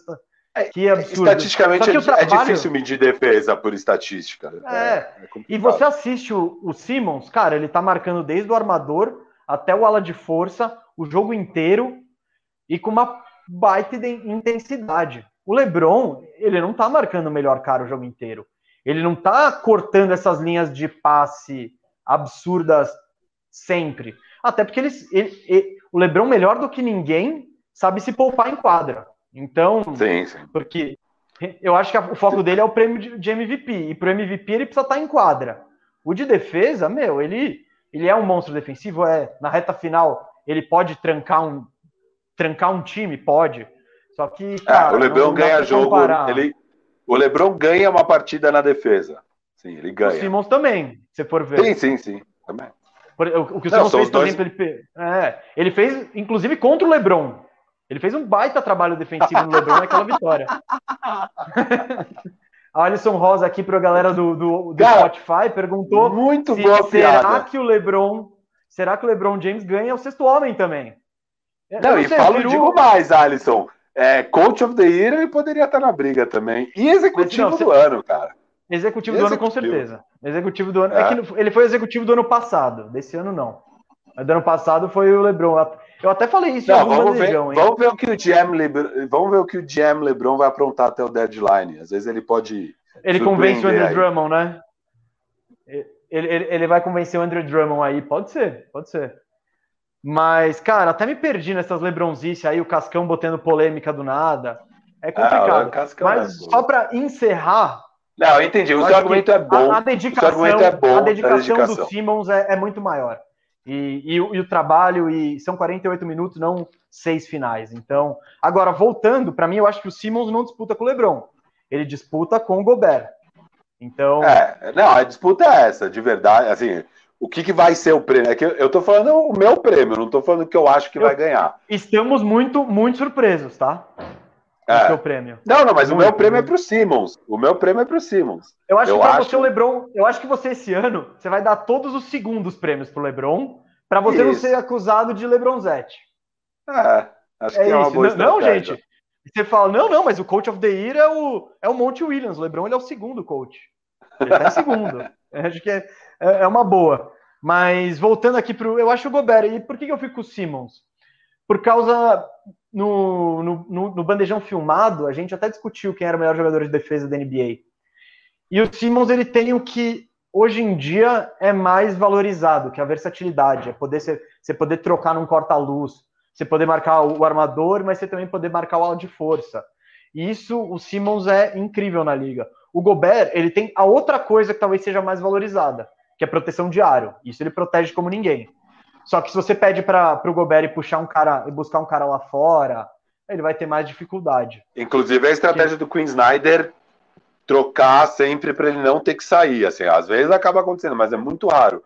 É muito e raro o... o Gobert sair do garrafão. Muito raro. E o Jazz tem os caras grandes e todo mundo tem meio que o mesmo tamanho, tirando o armador ali, mas você pega aquela Ingles, Bogdanovic, Royce O'Neal, essa galera, é tudo meio que o tamanho igual, assim, então eles vão trocando. Mas eu tô de. Eu vou, eu vou de Simmons, eu acho muito absurdo. E por isso eu não quis dar o prêmio pro, pro, pro Filipão, né? Doc Rivers, porque dá o M V P pro Embiid, o defensor pro, pro, pro Simmons e o técnico pro Doc, pô, eles tinham que bater o recorde do Golden State na temporada regular. Então, é, não vai dar. É. Ô, Davi Assunção, nem comentaram meu superchat, velho. Desculpa, a gente tava aqui não... engajado, é. eu não vi. Manda de novo sem ser superchat, que aí a gente comenta. Então, por favor, Boa. faça isso. Então, o Cascão tá colocou, tudo... Davi? O Cascão colocou? Deve ter hum, colocado. O Cascão é um capitalista safado, né? Você... Tá. Se você pagar tá, no superchat fora dá. Cascão, ele põe. Ele não. Ele, ele, ele, ele tá acima. Era sobre o Alan... Ah, sobre o Jarrett Allen, jogador de defesa. Não tá nesse patamar ainda, eu acho. Eu gosto muito do Jarrett Allen. Acho ele ah, muito bom na defesa. Mas não, o que, ele é que tá não um foi isso. Abaixo, o que ele falou, então... o, que ele, o que ele falou foi que se o Jarrett Allen tivesse ficado no Nets, ele ia concorrer ao prêmio.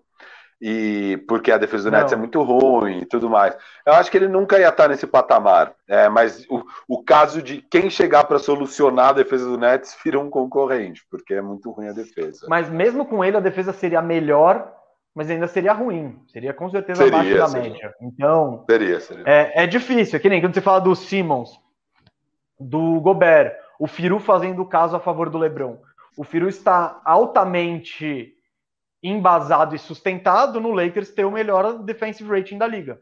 Então, isso. é difícil você botar um Jarrett Allen com a décima oitava melhor defesa da liga.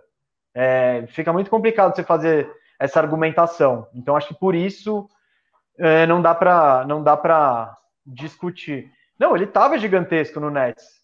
Mas ele era o reserva ao mesmo tempo. Ele era o reserva, inclusive, do DeAndre Jordan, né? Então... É complicado, sabe? É, o Não, mas ninguém é tá, muito... ni... E ninguém ah. tá subestimando o Jarrett Allen. A gente elogiou pra caramba o Cavs quando pegou ele. Como... E escolhendo ele para ser o pivô do futuro. Pra gente, foi excelente. Ah. Isso tem tudo a ver com o time. Tem tudo a ver com o Garland, com o Sexton. Então, com o Okoro. É... Todo mundo aqui gosta do Jarrett Allen. Então, então tá tudo certo. Firu, faltou o sexto homem. Firu travou ou está aí? Não, tá. Tô tá aqui, aí. Sexto homem. É, vamos Você quer lá. começar ou eu começo? Acho que o voto vai ser o mesmo. Você está querendo ser polêmico? Ah, acho que é o Jordan, eu desligo, né? Meu computador. Não, não. É o Jordan Clarkson, cara. Hum, é, não é. dá, assim. É, quem pra eu mim tá na procurando. briga ali com ele é o Tadeusz Young. Pra mim, eu gosto muito do Mas caso do Tadeusz Young. Ele virou, virou titular. titular. Né, então já era. Chris Boucher é um caso legal. Sim. E o Haliburton. Pra mim, o Haliburton é um caso bem legal. Que não tem aparecido botei. nas discussões. Além dele. Mas o botei... Jordan Clarkson tá acima. É. Jordan Clarkson tá eu muito bem. dezoito pontos eu por botei... jogo. É, o cara com aproveitamento muito alto dos arremessos, um jogo um a um muito forte, assim, é, é, com certeza o Jordan Clarkson é a melhor reserva da N B A nesse momento. É, é, não tem muito que, não dá para fugir muito dessa. Ele é o cestinho entre as reservas. Ele tá. Colocou o Haliburton média... na sua lista? Coloquei, coloquei. Não, eu fui, eu fui pesquisar e, e de fato não tem muito reserva pra você botar. É. Minha listinha eu cheguei nesses caras, no Jordan Clarkson. Se o Tadeusz Young continuasse como reserva, daria para discutir. Um caso bem legal. Um caso Só que bem ele legal. virou titular e o, Bulls, e o Bulls melhorou muito, inclusive. Então, ele e o Satoransky, né? É. é o seu, seu queridinho Kobe White, ele já saiu até da camiseta do Queridinhos do Firu. Não, esse saiu. Você vê saiu, como é mais... a diferença que um armador de verdade faz. O Satoransky está longe de ser brilhante, mas é um cara que movimenta a bola. Não... Eu acho que... Agora, Gustavo Salles perguntou o Trash. Não, não dá para botar o Trash. O Trash, ele só subiu de rendimento quando o Anthony Davis saiu. Então, eu acho que essa discussão, voltando à minha lista, se fosse Jordan Clarkson e Tadeusz Young, eu acho que seria debatível até o fim. Mas... É. Mas não assim, o Jordan tá um pouco na frente. Sim, é porque, cara, é porque o Tadeusz Young foi se achando durante a temporada, né? O, é. ele, se, ele se descobrindo como pivô... Foi uma, foi uma das grandes sacadas até do Billy, do Billy Donovan. Então, eu acho que a, a, o caso a favor dele, sexto homem, é uma construção. E, mas, claro, ele virando titular, acabou a construção. Eles embargaram. Mas, é, mas não sei, às vezes ele... É, às é vezes o Jordan o jogador... Clarkson reserva todo lance. Todo jogo ele é, é. reserva. Então, é. é mais difícil. Ele é um verdadeiro reserva. É, é. é. é isso. Os outros que eu botei eu, eu aqui, vou... só para Chris, Chris Boucher... Gosto bastante. Tyrese Haliburton. E eu botei aqui o nosso querido Terence Ross, né? Que, coitado. Tá, eu, eu acho que ele é o segundo cestinha entre reservas.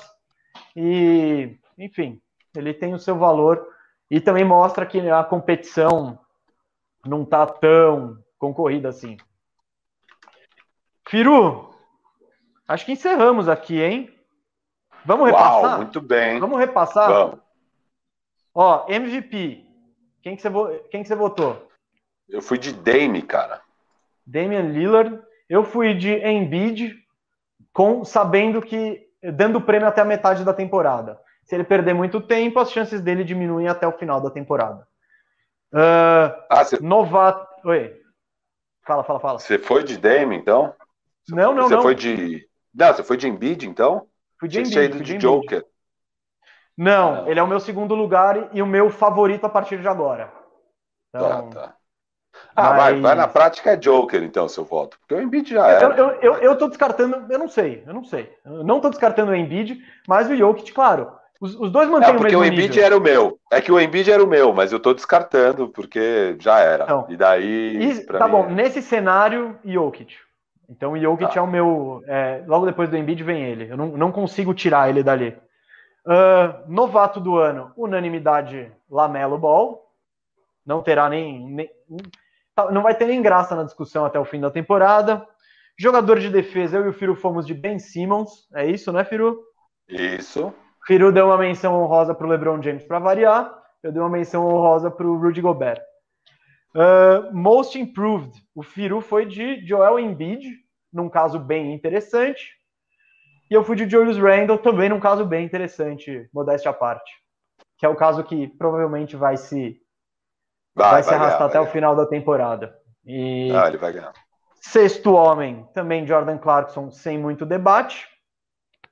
E o técnico do ano, eu fui de Quinn Snyder e o Firu, surpreendendo um total de zero pessoas.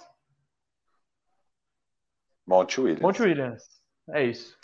Então, Quinn Snyder, o meu segundo. Isso aí. Então, gente, esses foram nossos prêmios. Por favor, não comentem só agora, porque agora esses comentários estão aqui, eles vão sumir quando o vídeo for pro ar. Depois, volta lá, por favor, e dar seus votos até agora quem merece cada um desses prêmios. Tá? Boa, eu curto isso, eu gosto de ver. A, é, a gente quer ver se a gente está alinhado com a galera, se estamos falando besteira. Então, esse é o nosso termômetro. E falando em termômetro, é hora do tradeômetro. Sim, não porque tivemos trocas. Porque ah, tivemos cara, trocas. Cara, para com essa discussão semântica e besta. A questão é uma questão de... Ah. É uma questão silábica, é sonora. E o Cascão, o Cascão tá aqui embaixo, ele já, ele já estabeleceu o que é tradeômetro. Então, são aquelas Bora. coisas que nem eu, nem você temos mais poder. Vamos repassar? Bora. Tiveram duas trocas. O, bom, antes disso, o limite para trocas vai, termina... É, é, Felipe, é o assunto de agora, agora, agora. O, o trade deadline, as trocas podem acontecer até quinta-feira que vem. Faremos um bandejão especial disso, mas o mercado já começou aqueles, aquelas primeiras movimentações. Ontem rolaram duas trocas. Vamos falar o primeiro dessa que o Felipe está, inclusive, pedindo. O P J Tucker foi para o Milwaukee Bucks. Em troca, foi, foi uma engenharia meio maluca, eu não tenho anotado aqui, eu vou de cabeça, eu Firu, qualquer coisa me, me corrige. O Bucks pegou P J Tucker e pegou mais um cara, não pegou? Eu não sei se tem mais um. Eles pegaram o... o... Cara, calma aí. Bom, o...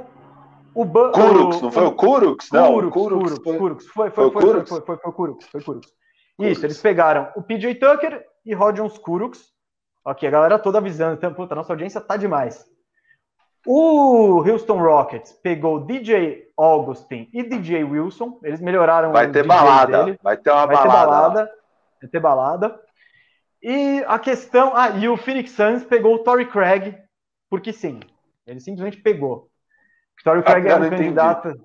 Não, não entendi. Ele foi sem, sem... O Suns não deu nada e pegou ele. Deu nada, Quais nem o second round, nada, nada. É. Porque o que, que o Rockets ganhou nessa troca, né, para mandar o P J Tucker embora? No draft desse ano, eles podem... Eles, mais uma coisa que eu também nem sabia que podia acontecer. Eles trocaram o segundo round deles pelo primeiro round do Milwaukee. Isso efetivamente vai... O Rockets vai ter uma das três piores campanhas, provavelmente. Então vai ser, sei lá, a trigésima primeira, a trigésima segunda e trigésima terceira escolha. E o, e o Bucks não vai ter uma escolha boa, vai ser tipo vinte e cinco, vinte e seis, vinte e quatro.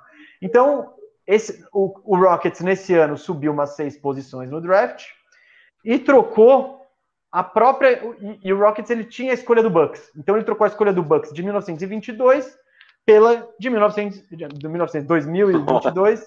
Mano, foi muito número, né? Pela dois mil e vinte e três. Então, foram...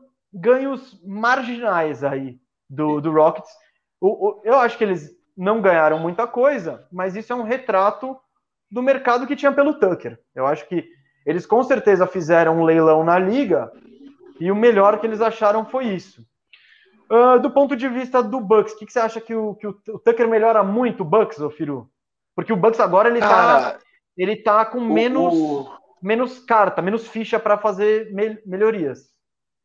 Mas eu acho que eles gastaram nada de fichas quase, eu, e eles ganham uma flexibilidade de dar agora um, mais um pique com essa troca. É, teve alguma vantagem nesse sentido também para o Bucks, e, e cara, eles deram quase nada, é o que você falou, eles deram muito pouco para pegar um cara que vai, a gente sabe agora que ele já tem o quarto cara para fechar o time num jogo de playoffs, que é o P J Tucker.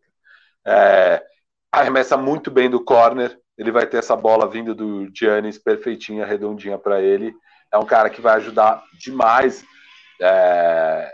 Precisa ver como ele vai estar, né? Porque existe o medo de que o P J Tucker acabou, que ele...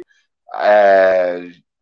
Gastou já. Gastou, gastou é, vinte ele, tá com, ele tá com trinta e seis anos. Você fica na dúvida... Porque sempre quando você vê um jogador nessa situação que estava o P J Tucker, você fica na dúvida de é a situação ou ele acabou mesmo? E a gente vai agora ter a prova no, no Bucks. A gente vai entender agora ele no Bucks e o P J Tucker já era. Às vezes, fisicamente, o jogador já não consegue mais render. Ou se ele ainda dá um caldo, porque ele tem tudo. O P J Tucker de dois anos atrás daria um caldo excelente nesse Milwaukee Bucks de hoje. Espero que ele seja esse jogador, porque é bastante o que o Milwaukee precisava. Eu acho que ainda assim o Milwaukee vai até quinta-feira tentar mais uma troca, tentar mais alguma coisa, ou pegar no buyout, porque ainda precisa de coisas, é, ainda precisa fechar melhor esse time, esse elenco. É, mas eu gosto muito dessa contratação, acho uma nota assim, A. A. Se, ah, se você... Não, o P J Tucker, esse P J Tucker e essa sua preocupação de ele já era ou ele ainda tem no tanque, o P J Tucker eu acho que ele entra muito no perfil de jogador que a gente já discutiu aqui nos outros programas. Ele é, ele é claramente um role player. Ele, ele é um cara que exerce função, ele é complementar. E deve ser muito difícil ser um role player num time horrível. Porque você tá... Porque o role player, ele, ele, ele vai dar a raça dele, ele vai contribuir do jeito dele para as estrelas brilharem. Porra, é imagina ele se matando, se matando de, de, de marcar, brigando com os pivôs e tudo mais, para depois, sei lá, no ataque seguinte é uma bola de três com dezoito segundos do Jason Tate. Você fala, tá, meu, beleza, não, essa não é minha pegada. Então, eu acho que pela idade e por tudo...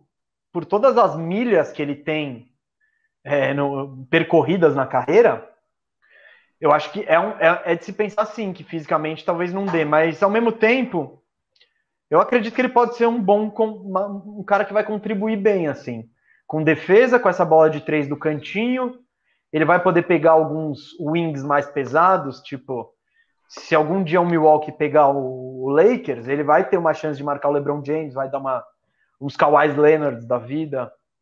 Então, pelo, pelo pouco que foi dado para trazê-lo, eu acho que foi uma boa troca, sim. Mas não é isso que vai fazer o que vai fazer o Bucks subir tanto de patamar, sabe? Não, eu ainda acho que precisa de mais coisa. Não é porque pegou o P J Tucker que eu falo, não, tá. Agora eles estão prontos para brigar com Boston e com, com Boston não, desculpa, com Brooklyn e com Filadélfia. Não, não é pelo P J Tucker que, que, eles, que eles vão chegar a esse nível, mas que é uma peça com experiência e com qualidade que deve contribuir nos momentos decisivos, isso eu acredito sim. O quanto, quantos minutos, como efetivamente, a gente vai ver. Mas, é, contratação... O que a gente sempre falou também, o que a gente sempre falou também que tem que ter em mente é que o Milwaukee estava um pouco numa sinuca de bico, tá bem difícil a situação deles para fazer movimentos. Então, de ter conseguido... Porque, assim, por exemplo, com certeza Lakers, Clippers tinham interesse no, no P J Tucker. Sixers. E, e, Sixers e tal. E o Lakers e o Clippers estão muito perto do hard cap. Eles estão com uma dificuldade de fazer movimentos. E, e com certeza eles não conseguiram a engenharia para é, aterrizar o P J Tucker lá no time deles. Então, do Milwaukee ter conseguido, mesmo estando nessa sinuca de ter pouco asset, pouca coisa para troca... Cara, muito bom, óbvio, o P J Tucker não muda o patamar deles, mas vai ajudar, se for um P J Tucker de dois anos atrás. Eu concordo muito com essa análise que você fez da questão dele ser um role player, e que um role player num time cagado tem muita dificuldade. Eu ainda acredito no P J Tucker, por isso que eu ainda estou dando uma nota boa para troca. Eu não acho que ele acabou, eu acredito que ele vai render no, no coisa, mas também não ficaria surpreso se a gente assistir ele nos playoffs e falar, meu Deus, esse cara já acabou. É, é um risco que o Milwaukee tinha que correr, correu, legal, mas eles ainda tem que fazer mais algumas movimentações para conseguir brigar aí. Não, concordo, a gente tá bem de acordo.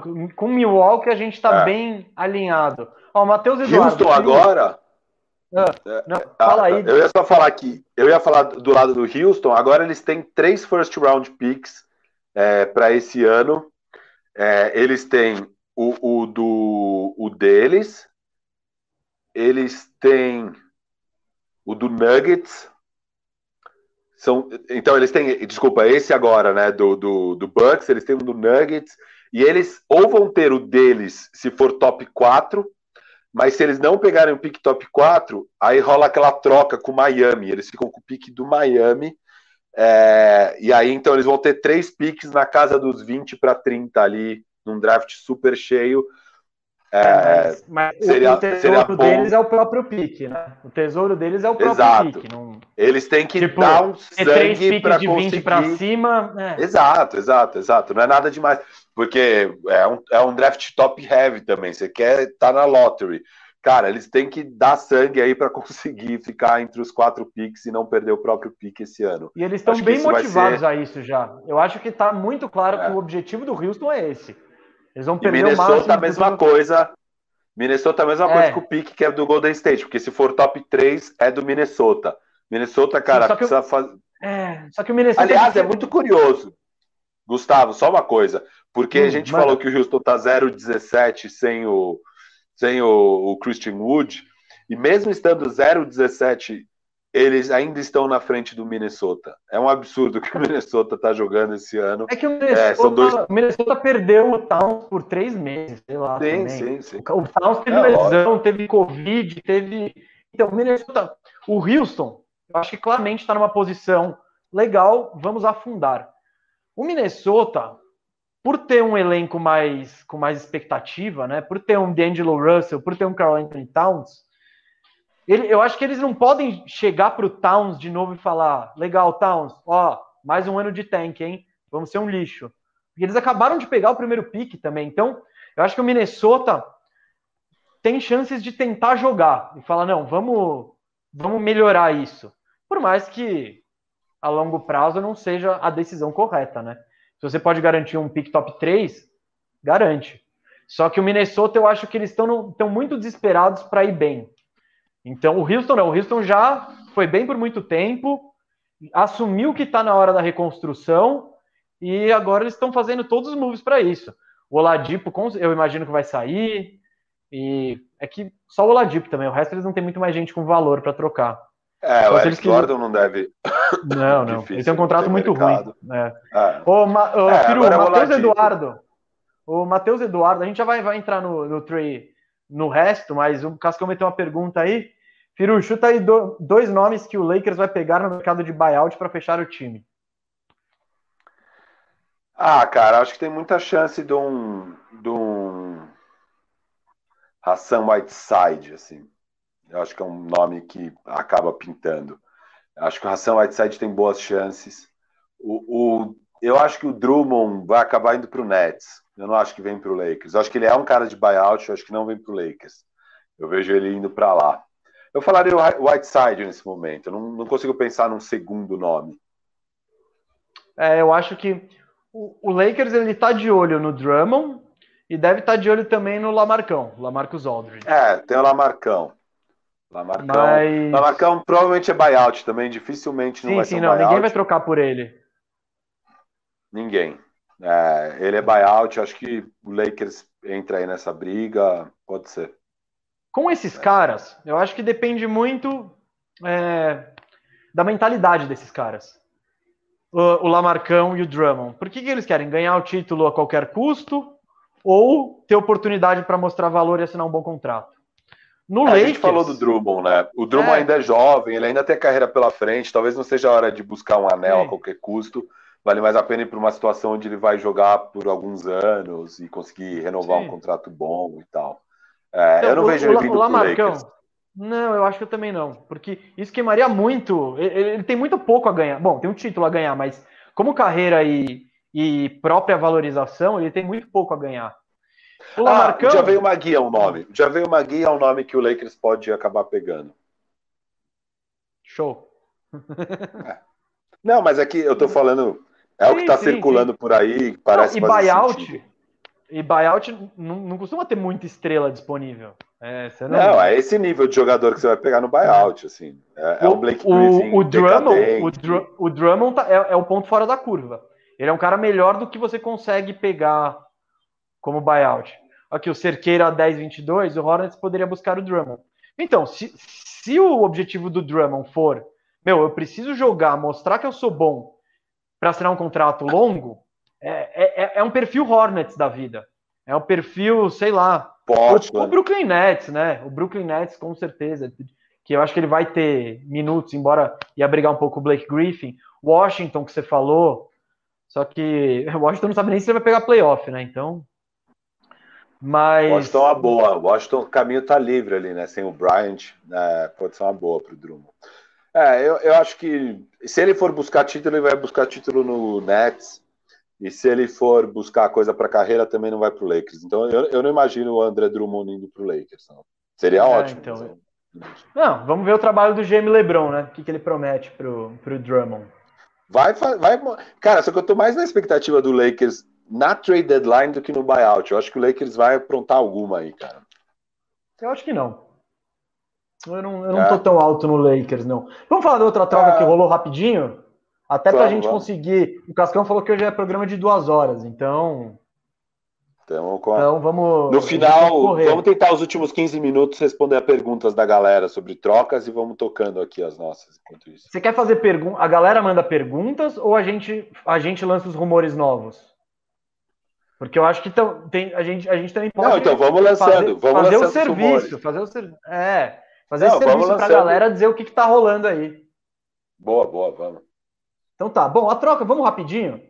O, você tem a troca... O, o Miami Heat contratou Trevor Ariza e mandou embora o Myers Leonard, que já estava afastado depois de insultos preconceituosos na, numa live. É, Ariza no, no Heat, o que, que você acha, Firu? Eu gosto, cara. Acho que o... essa troca aí foi muito ruim pro Brooklyn Nets, porque o Ariza era um candidato perfeito de buyout para ir pro Nets. Acho que é um jogador que o Nets estava precisando. É... Cara, esse perfil meio que o que o Ariza pode entregar pro Miami é meio que o Jay Crowder, Jay Crowder. entregava no passado. É... Então veio meio para substituir essa lacuna. Gosto. Eles se livraram de um problema deles, que era o Myers Leonard. E pegaram um cara que pode contribuir num jogo de playoff, assim, é, não é nada, não vai mudar nada de patamar, não tem nada. Eu acho só que eles resolveram o problema do Myers Leonard trazendo um cara que pode ser útil, minimamente, assim, então tá bom. Sim, mas é, e o, e o, é isso. O Miami Heat, desculpa, ele tava, não. saiu o Jay Crowder, saiu o Derrick Jones, eles estavam mais curtos nessa ala. Então, é. o Ariza é um cara com experiência, que pode meter a bolinha de três que cai na mão dele, que pode marcar bem por alguns minutos. É isso, não, não, não muda o hit de patamar, mas soma. Então, e eles não deram quase nada a pegar em troca. Então, eu acho que foi uma escolha de segunda rodada. Foi Myers Leonard, uma escolha é. de segunda rodada. Segunda rodada, então, se livraram da bucha. É a bucha era bem fácil de se livrar do Myers Leonard. Porque ele tem dez milhões... É porque o, o contrato do ano que vem... É team option, opção team do time. Option, então ele é. seria cortado. Então, tipo, é isso. E o e o, e o Ariza tava onde? Ele tava no, no Sacramento? O Ariza rodou tanto, acho que é Kings. Cara. Acho que é Kings, sei lá. Enfim, ele, seja lá o time que, que for, pegou uma escolha de segunda rodada. Oklahoma, cara. Oklahoma, é, então. sempre eles. Mais um pick é, pro então. Oklahoma. Exato, pegaram um piquezinho de segunda rodada que eu acho que tá, também não conseguiram mais em troca. Tá, tá bom para todo mundo. E sabe? O Myers Leonard e o Sam Presti vai dispensar, obviamente. Né? Você acha que eles têm? Eu acho que agora não pode dispensar. Ah, eu acho que eles não têm nenhum interesse nele pro futuro. É só um, é só um não, é, contrato para bater. Rumores, vamos lá, Firu? Bora. O que, que tem de novo aí? Tem alguma coisa que você quer começar? Tem algum cara que você quer falar? É... Que que você... Eu acho que, que, que eu acho que o Kings, né, é um time que tá vendendo, porque tem eles vão ter que vender alguma coisa ali. E quem tá mais na mira aí é o Bielitsa. O Bielitsa, é... o salário dele é fácil de mover. Ele é um cara que jogou muito ano passado, esse ano foi preterido pelo Kings totalmente. E acho que tem vários times que poderiam ir atrás. O Miami Heat é um time que tem uma trade exception de sete vírgula seis milhões. E o contrato de, do, do, do Bielitsa é de sete vírgula um. É, então, cabe nessa trade exception. Eu não duvido nem um pouco. Só que essa trade exception do Miami vai só até segunda-feira agora. Então, é, essa é uma troca que pode estourar até o fim de semana. Não é para o trade deadline. Seria a troca que, se acontecer, a gente vai começar o programa que vem falando dela. Mas isso pode acontecer. Outros times também... Se, a gente, se a gente começar o programa gosta, que vem... Não, é rapidão. Se a gente começar o programa que vem falando de Bielitsa, é porque é. não foi um belo trade deadline, não, viu? Não, não, é que a maioria das trocas vão estourar durante o programa, eu acho. Não, é, acho que as últimas vinte e quatro horas são quentes. É, é, é, é. é isso, são, são as mais quentes. Mas então, se a gente entrar falando de Bielitsa, é provável que, né, não sei. É, não é a maior das Mas, coisas. Mas essa é uma situação que eu ficaria de olho. É, ali também tem a questão de será que eles preferem se mover do Buddy Hield ou do Harrison Barnes, são outros dois candidatos. É, ali não mudou muito o cenário, mas parece que o Bielitsa está ficando mais quente, tem times indo atrás, o Boston também está nessa briga, eu acho que seria interessante ele lá no Boston. O Boston poderia usar aquela trade exception de vinte e oito milhões do Coiso para pegar o Bielitsa, e aí eles ainda teriam vinte e dois milhões para gastar na off-season. É, dessa trade exception, então para o Boston também poderia fazer sentido, você gasta só uma parte da trade exception. É, não sei, acho que são os dois times que poderiam rolar disso, mas esquentou os rumores do Bielitsa. É, e, e sobre o Nets, cara, o Nets é um time que ainda tem capacidade de se mover aí, eles têm onze vírgula cinco milhões do contrato do Spencer Dinwiddie, que alguns times podem querer por ter o Bird Rights, é, depois do Dinwiddie para uma renovação.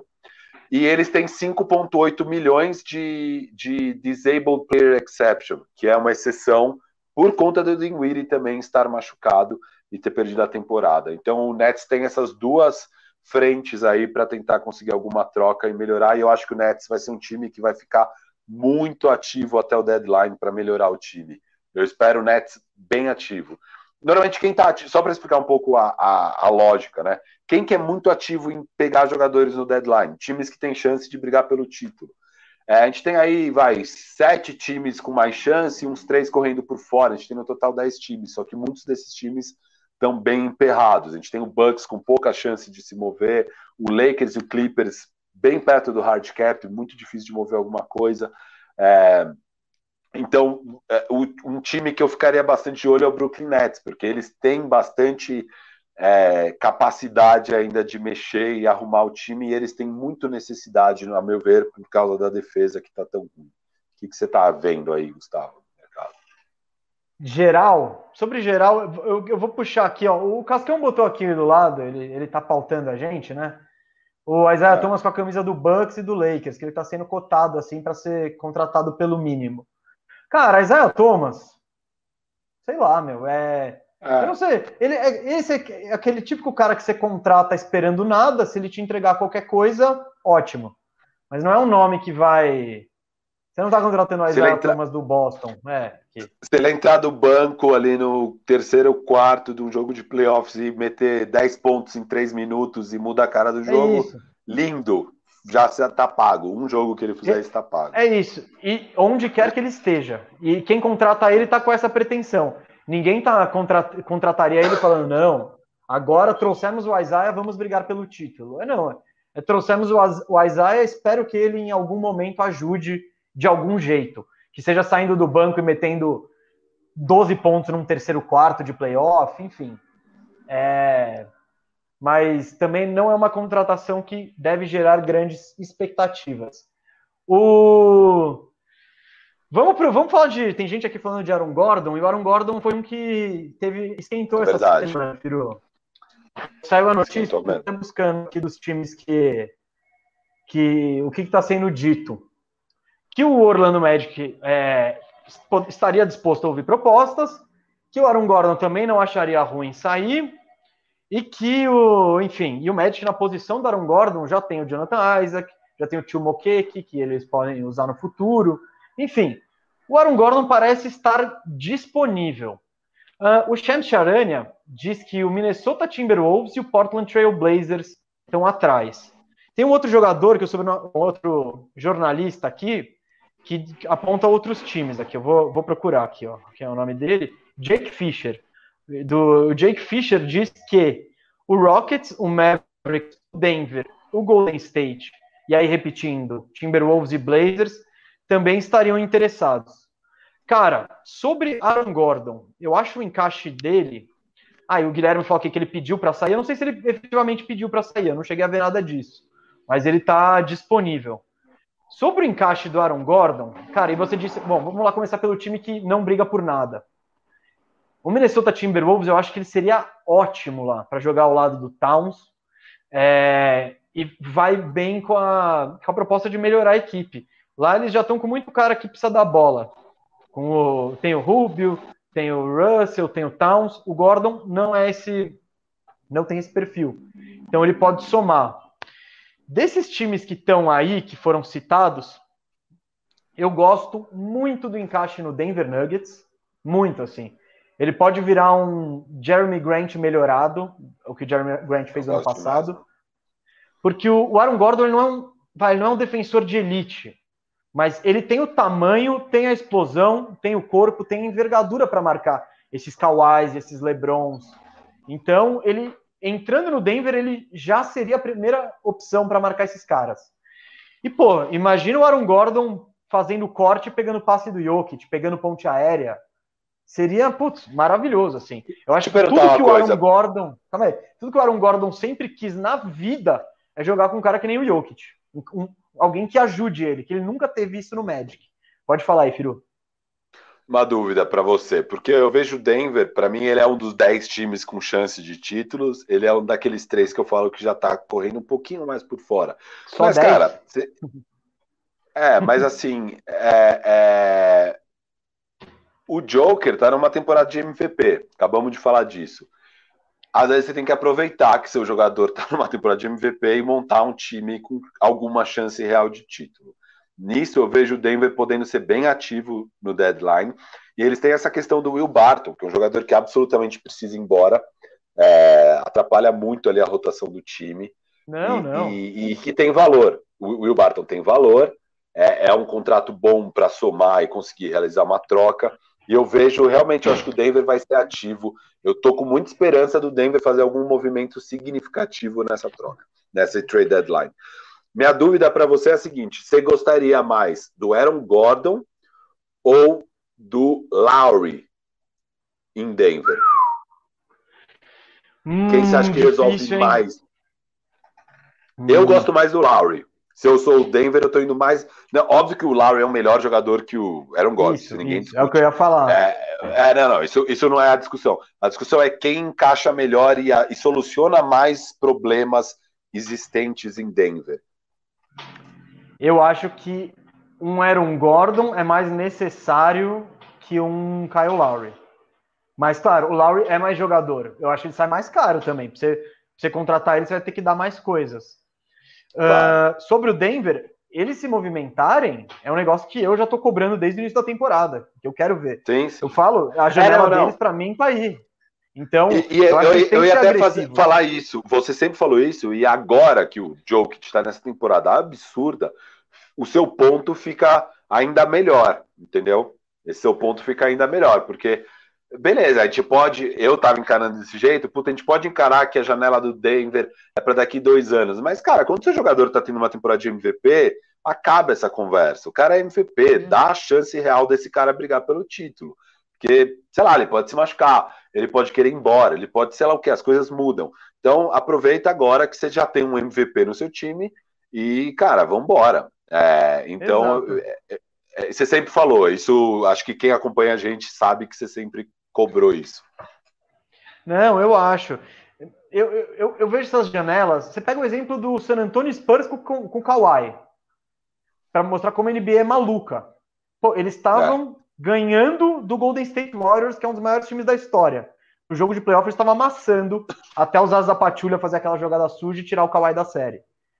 Cara, quem ia duvidar que, para mim, para todo mundo, o San Antonio Spurs ia continuar nas cabeças como um time de elite. Cara, total. Mudou a situação de uma hora para outra. Então, lance. É, é, eu não... Eu, eu, eu não gosto de ficar pensando, não, vamos deixar a nossa janela para daqui a três anos, para daqui a dois anos. O Jokic é, já é esse monstro. Então, eu acho que tem que aproveitar. E sobre o encaixe, eu acho que o Aaron Gordon, ele, ele mata mais necessidades do, do Denver. Porque eu ainda estou vendo o Denver ser totalmente devorado nos playoffs por um LeBron James. Se pegar um Kawhi Leonard, vai ter... Vai ter dificuldade para marcar, o, o, o Denver não tem um cara com o físico e com o potencial atlético de acompanhar esses outros jogadores. O Aaron Gordon, pelo menos no potencial ele tem.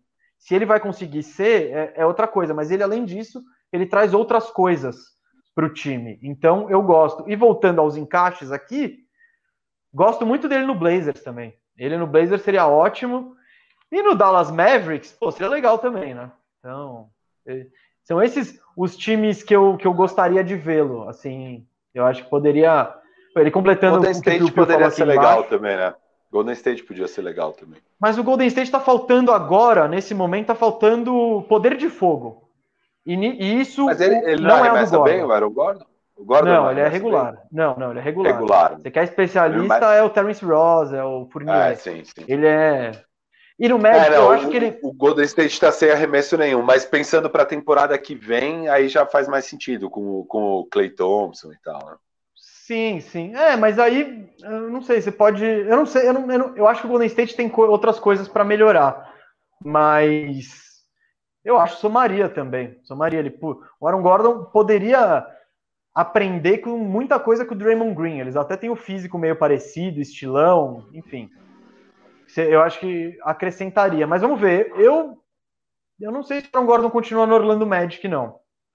E tem, fa- Cara, tem gente a gente aqui conversou falando... disso, né? No, no tradômetro passado, a gente conversou uhum. disso. Tipo, pelo amor de Deus, tomara que o Orlando Magic se mova finalmente, né? Toda a janela a gente fica na expectativa e nunca acontece nada. É o bacon que chega. É, é, é foda. Ah, o... Eu acho que. Que... Não, não é, não é por isso, viu, só, ninguém tá falando não é isso. Por... Não, mas não, se for, vai ser os Maxi Kleber da vida, uns blá blá blá e uns piques. É.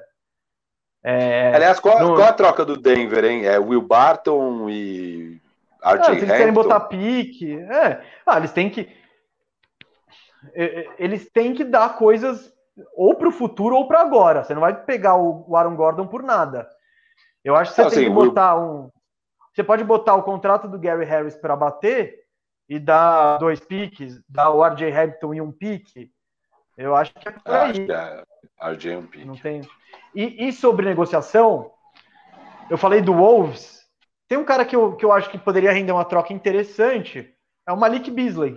Eu acho que o Malik Beasley, claro, ele tá, ele tá até suspenso pelos problemas extra-quadra dele. Mas doze então, jogos, eu... é, doze, doze não, jogos. Não, mas eu tô dizendo como, como pessoa pra você ir atrás, sabe? Não sei se ah, tá. tem a melhor personalidade pra você ter no seu time. É, ele tem os problemas basquete... extra-quadra, mas ele joga muito, ele joga muita bola o Malik Beasley. É então, bom. E eu acho que... E ele também tá escanteado no Minnesota. O Minnesota tem muita gente com, a, com as características dele. Um Malik Beasley por Aaron Gordon e Orlando pegando um swap, alguma coisa... Eu acho que pode ser é algo que, Nossa, eu, que ele... me interessa. Não, se vocês conseguem um piquezinho do Minnesota ainda, pelo amor é que de vale Deus. Ouro, eles podem meter proteção, é, né, etcétera. É, sim, sim, sim. Mas, cara, é, eu, eu, eu gosto muito do Malik Beasley. Acho um baita jogador. É, assim. E o Orlando precisa de um Malik Beasley, de um cara da posição dois que faça cesta, que, que crie o próprio. Deixa eu te remessa. perguntar uma coisa. Ah. Você acha que o Pelican se mexe nessa janela ou você acha que fica para a pós-temporada? Cara, o Pelicans é um Essa dos é times mais, mais enigmáticos desse trade deadline. Porque eles podem ir para todos os caminhos, né?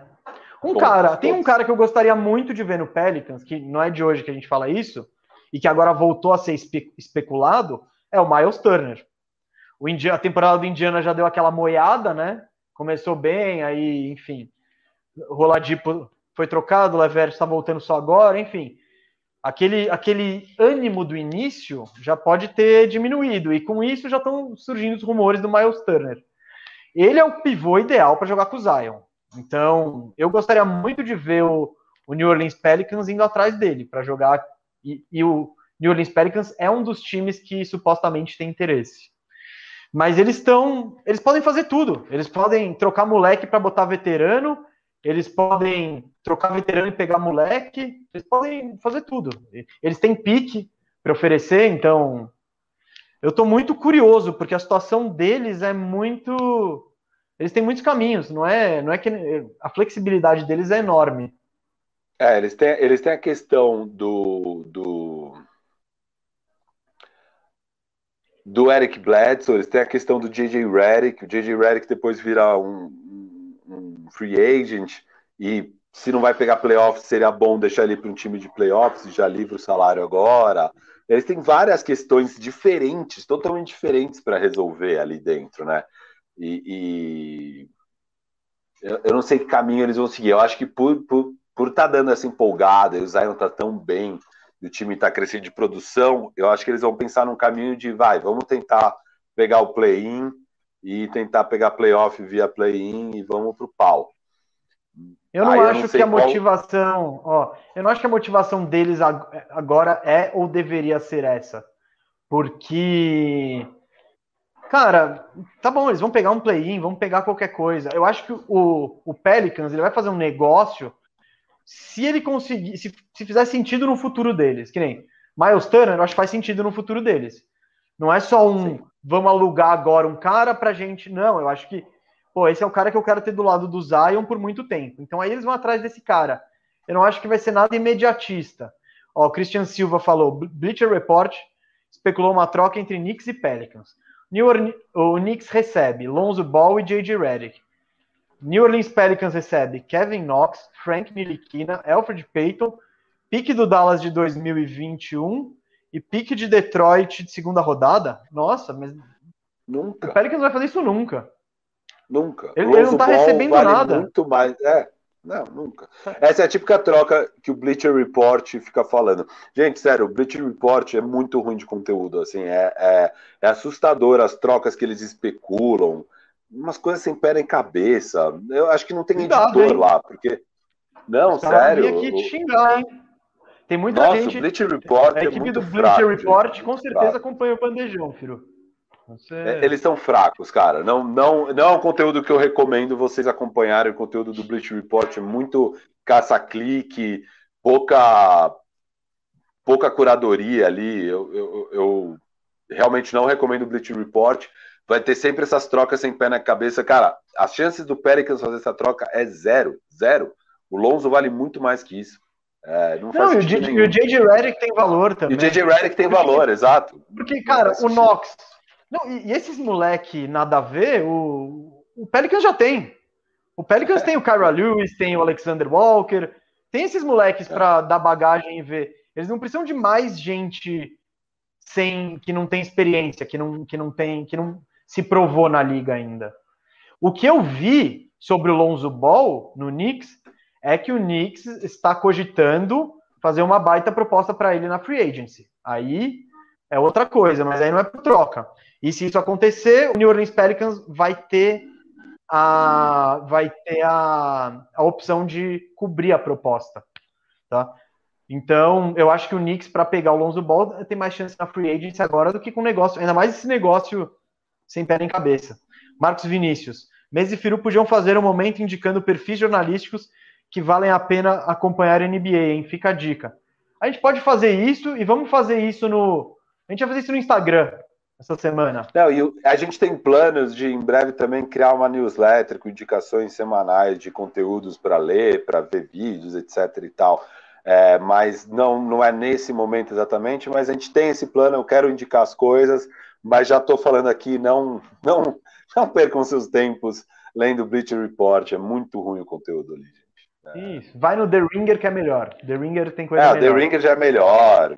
A própria E, o, e eu falo, bom, e aproveitando, o, o meu cara favorito de imprensa escrita americana é o Zach Lowe. O Zach Lowe é muito bom. Toda sexta-feira ele lança a coluna dele dez coisas que ele curte ou não curte na N B A. É demais. Então, essa, essa sexta-feira na E S P N é em inglês, claro, mas esse é um conteúdo que, que é sempre bom. Pode ir no, no, no Zach Lowe. E ele tem o podcast Gustavo, dele. Você acha, que, você acha que vale a pena dar a dica de como furar o paywall aqui? Ou não é o caso? Dá, lógico que dá. Lógico que dá. Então, ó, Quer dizer, olha calma, eu agregando. Não, não, não, não, não, não, calma, calma. O Cascão vai dizer se a gente deve ensinar como furar o paywall ou não. Paywall Cascão, da E S P N gringa lá. A gente dá, dá, dá, dá a senha para o Sim ou não? Escreve aí, sim, sim ou não? não? Sai do muro. O processo é nada é ilegal. Não é nada é, ilegal, é uma manha.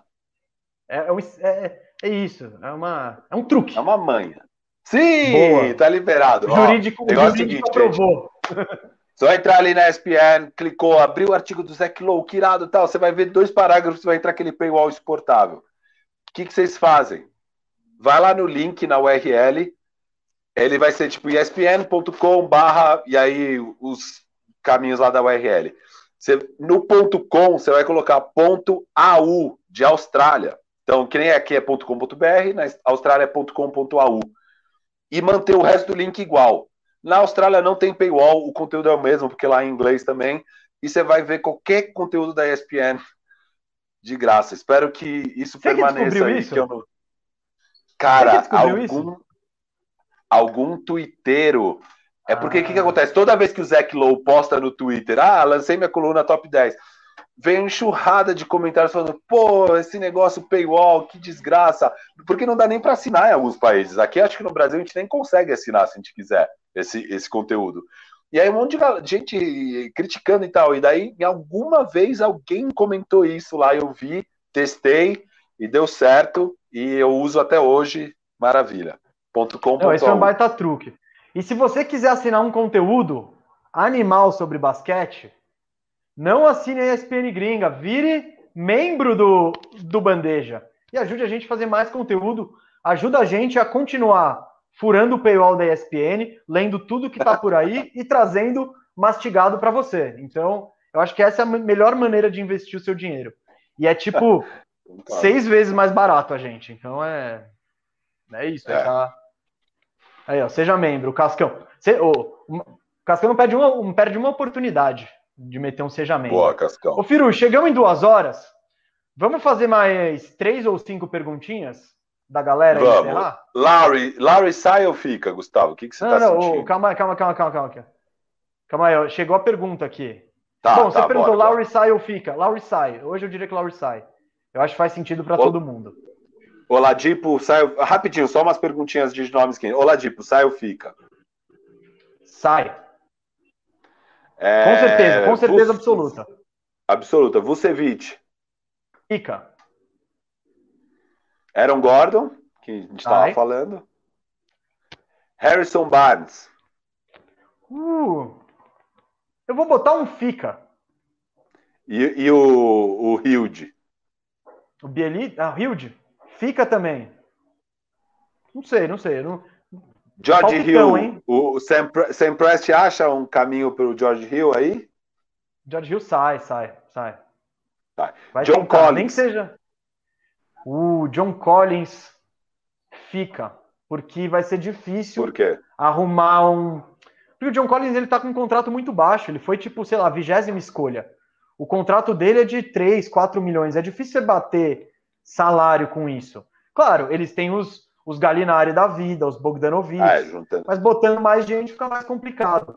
Eu acho que o, o, o Atlanta Hawks mantém o Collins e cobre qualquer oferta que ele receber. Mesmo que seja aquele máximo ali que algum time faça pensando em prejudicá-lo, mas para não perder o asset. Eu acho que vai rolar isso.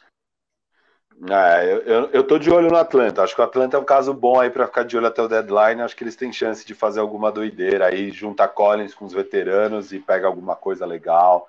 É, o Atlanta tá eu, muito. Eu, desculpa, o Atlanta tá muito bem posicionado. Muito bem. Pra, muito. É, é, é, eles têm moleque, eles têm veterano, eles têm contrato, eles têm pique. Eles podem ir para o é. caminho que eles quiserem. Eu acho que o Collins sai. É, nesse é. sentido, eu acho que já. É. Eu acho que já está claro para eles que o futuro não é Trae Young e Collins. É... Acho que eles sabem do valor do mercado Collins, que é melhor trocar agora do que depois pagar e depois ficar mais difícil de trocar. Eu acho que eles vão para o pau agora, aproveitar que a temporada está sendo decepcionante e tenta dar uma arrumada ainda maior aí nos movimentos que eles fizeram. Porque o, o, o Atlanta, eles foram muito agressivos nessa, nessa última pós-temporada, né? No mercado. E, e não deu tão certo. Eu acho que eles vão ser agressivos de novo agora no deadline para dar certo, porque eles querem fazer o Trae Young pegar pós-temporada e tudo mais. Então eu acho que eles continuam agressivos com esse mesmo mindset de o Trae Young precisa ficar satisfeito, o Trae Young não está satisfeito. É, eu acho uhum. que o John Collins sai e, e, e acho que vai ser uma das grandes trocas aí da temporada, vai ser o John Collins. E então, Rick Rubio rapidinho. termina em Minnesota ou não? Rick Rubio. Quem quer o Rick Rubio, né? Ah, o Clippers quer, hein? Hum. Mas por quem? É. Eu, não, eu acho que termina. É que o Clippers não consegue fazer pacote. Tipo, Lou Williams. Lou Williams e ah. Terrence Mann. Sei lá. Mas ainda assim vai faltar. O Rick Rubio ganhou vinte milhões. Cara, não, eles, eles deram um contrato absurdo pro Kennard. O Kennard renovou por quatro anos, acho que dezesseis milhões por ano. Um negócio bizarro. Ninguém vai querer mexer é nisso. É verdade, é verdade. Então, é. Eu, não, eu não sei, eu não sei. O Atlanta, o At, cara, o Atlanta, voltando lá, eu acho que eles estão numa posição de o que você, que você disse faz sentido. Só que eu acho que eles gastaram essa grana esse ano muito porque é, se eles, ele, era quando eles tinham dinheiro para gastar. Esse ano já entraria a renovação do Collins, aí depois a do Trae Young, do Huerter, e aí você começa a encher o cap space. Eu acho que eles gastaram para ter essas fichas para ir, ir comprar jogador no mercado. Tipo um Gallinari, tipo Rondo, sei lá. Só não voltando aquele, aqui, não... o, hum. o, o Kyle Lowry, você falou que sai? Você acha que sai? Falei, meu, falei. O, o Toronto deu uma, deu uma desandada, cara. Eu acho que ele... Vou, vou soltar uma brabinha aqui. Eu acho que ele é o... tem grandes chances de ser o maior nome movido nesse trade deadline. Eu acho que se fosse para apostar quem é o... qual é a estrela que vai ser movida, é o Kyle Lowry. É, porque eu tô faz muito, sentido, eu tô faz torcendo. Sentido pra eu todo acho que mundo. Faz sentido. Eu acho que faz muito sentido pro Toronto. Eu já tava falando disso. Você que tava no outro lado, eu tô feliz que você veio para esse lado agora. É, hum. Eu acho que faz muito sentido. Eu acho que faz muito sentido. Eu, eu é não... que o Toronto... Toronto teve a temporada dos infernos, né? É, então... Cara, todo mundo machucado, todo... Porque eles chegaram a jogar bem, eles recuperaram, subiram, só que, meu, aí perde. Bom, Siaka, Anunoby, todo mundo, meu, e, e tá faltando gente. Então, eu, eu acho que essa chance de surpreender, de chegar, de subir para um playoff, pegar um playoff direto, já tá ficando tudo cada vez mais longe. E talvez eles sentem a mesa, todo mundo, para debater.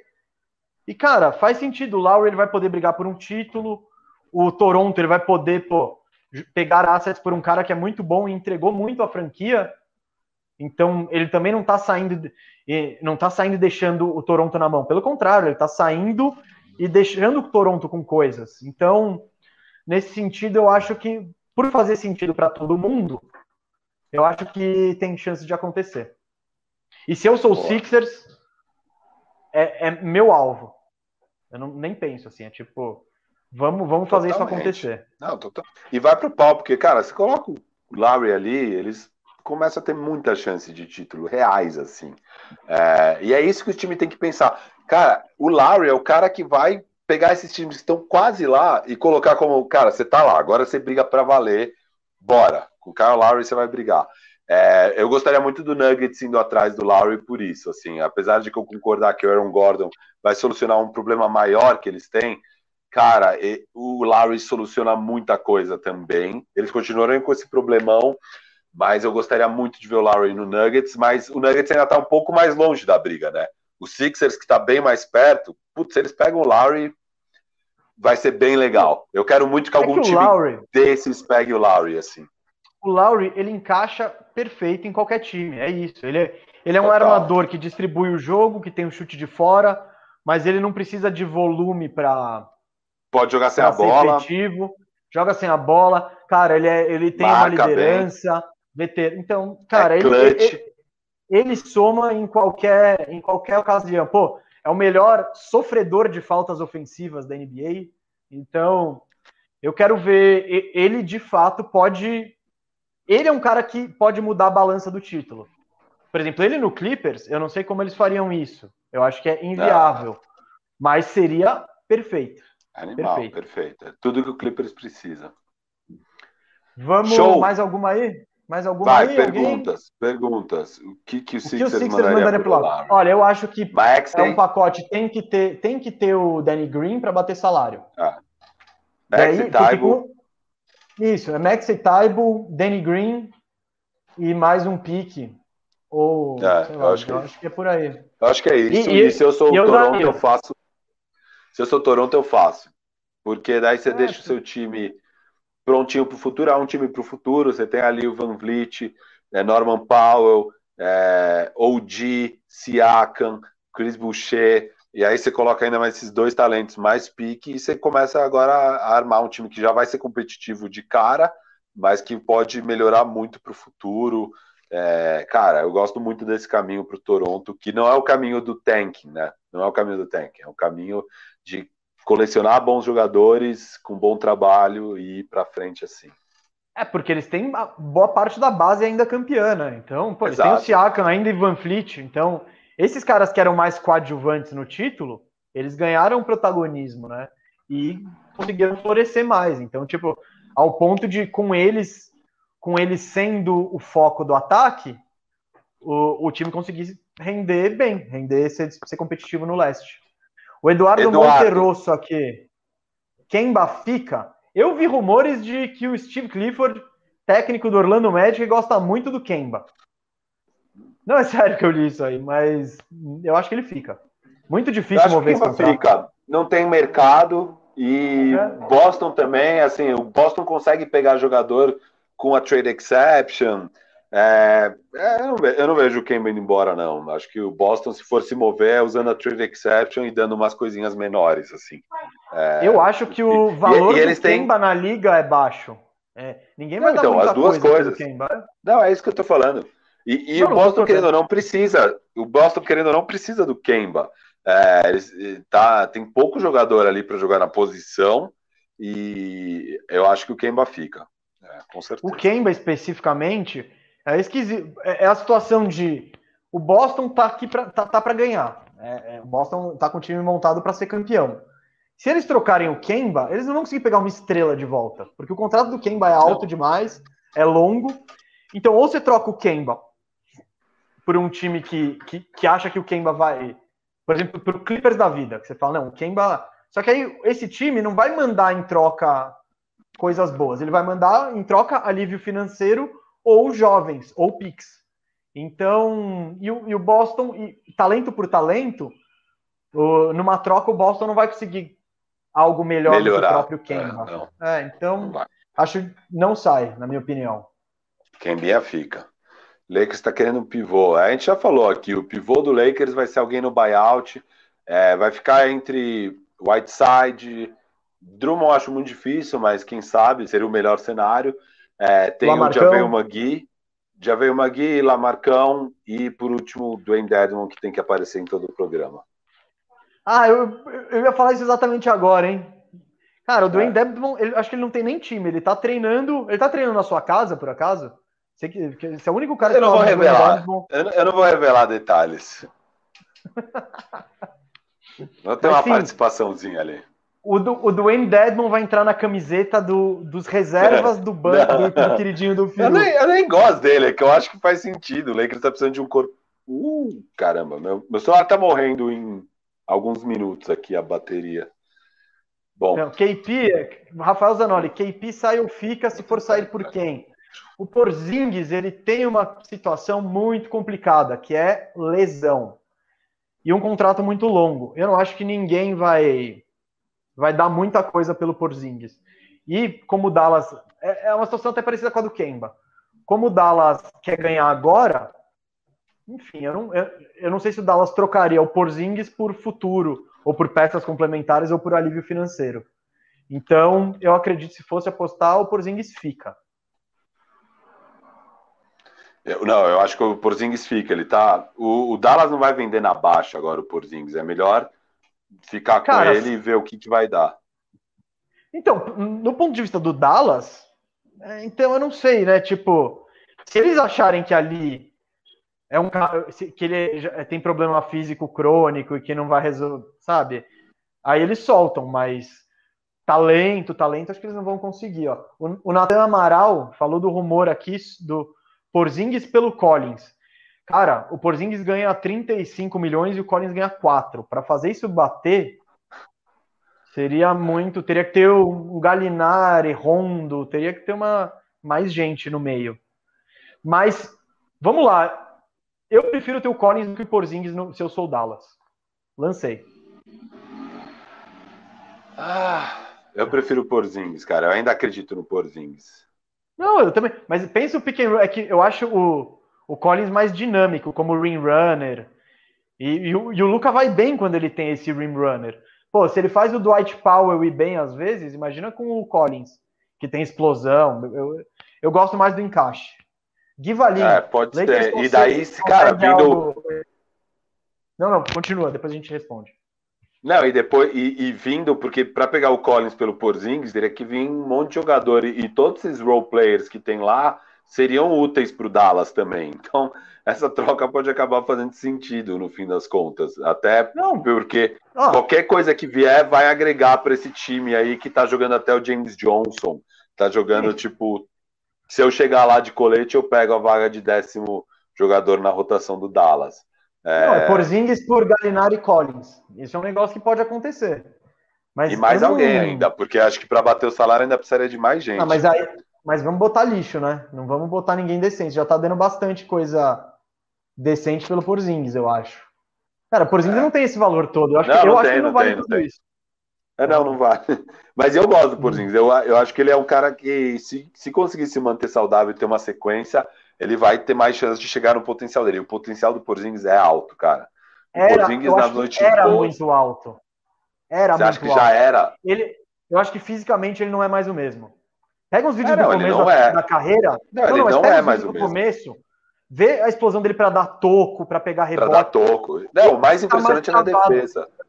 É, ele tá então. muito travado. Mas é isso que eu tô falando. Se ele tiver uma sequência, talvez ele consiga voltar a algo perto daquilo.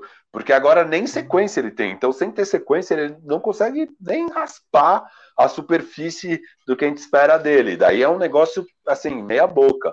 Mas o talento ele ainda tem. Ele ainda, cara, é um cara de dois metros e, sei lá, vinte? vinte e um, acho. dois é, dois, mais de dois e vinte, que pega a bola lá de longe e faz um chuazaço de três, assim. É...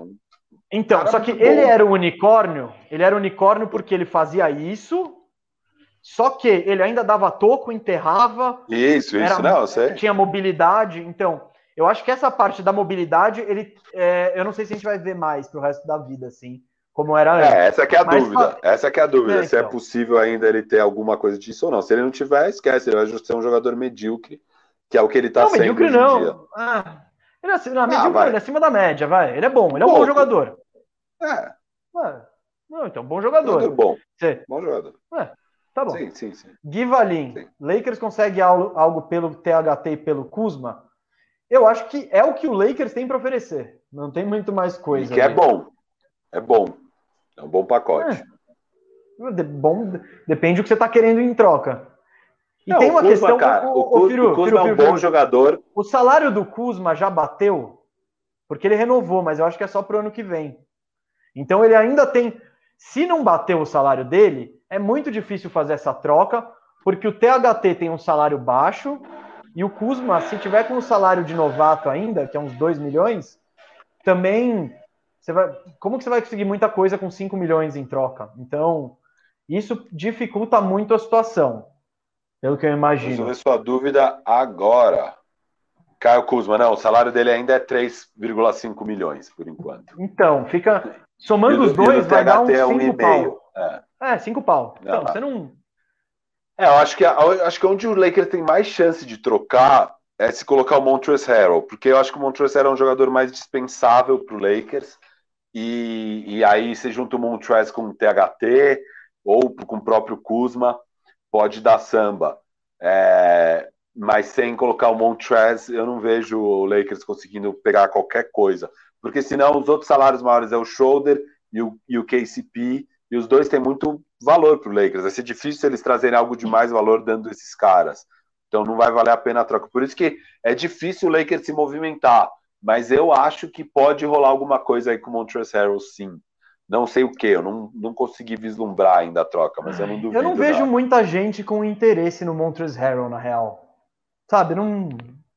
Que, você pega é, os times que estão brigando. Não vai mudar a vida de ninguém. É, não, não. Não, não é, então. Eu acho que seria mais o perfil de dar para um time que não está ainda brigando e que, sei lá, pode valorizar ele por algum motivo, mas também... Eu não, então, é, eu não, é isso, eu não vejo um mercado muito alto. Eu... Por isso que eu imagino que o Lakers é só buyout, sem muita... É, não, sem eu muita... acho que seria o Montrezl Harrell somando com alguém que tenha mais valor, que é um T H T e um Caio Kuzma, que são dois jogadores de valor em contratos bons. É, tem o Caruso, eu não morro de amores por nenhum dos mas dois, eu não vejo. É. É. Não, eu gosto Sei do Kuzma, lá. cara. Kuzma, pelo, pelo contrato que o Lakers assinou ele, é uma pechincha, assim, eu acho que é muito bom, muito bom. Vamos ver, tem mais a sa... saideira aí, Cascar, vai, que a gente já falou que era duas horas. Qual Viram é a suposta troca suposta... do Westbrook? Não, o Westbrook é sempre... O Cascão gosta de trazer um Westbrook. Não vai, ninguém quer o Westbrook. Não vai rolar a troca do Westbrook, gente. Traz aqui, a gente não viu. Aqui, ó, o que o Houston pode fazer, Dan, o que o Houston pode, pode fazer para melhorar a situação, já que não tem picks nem jogadores com valor.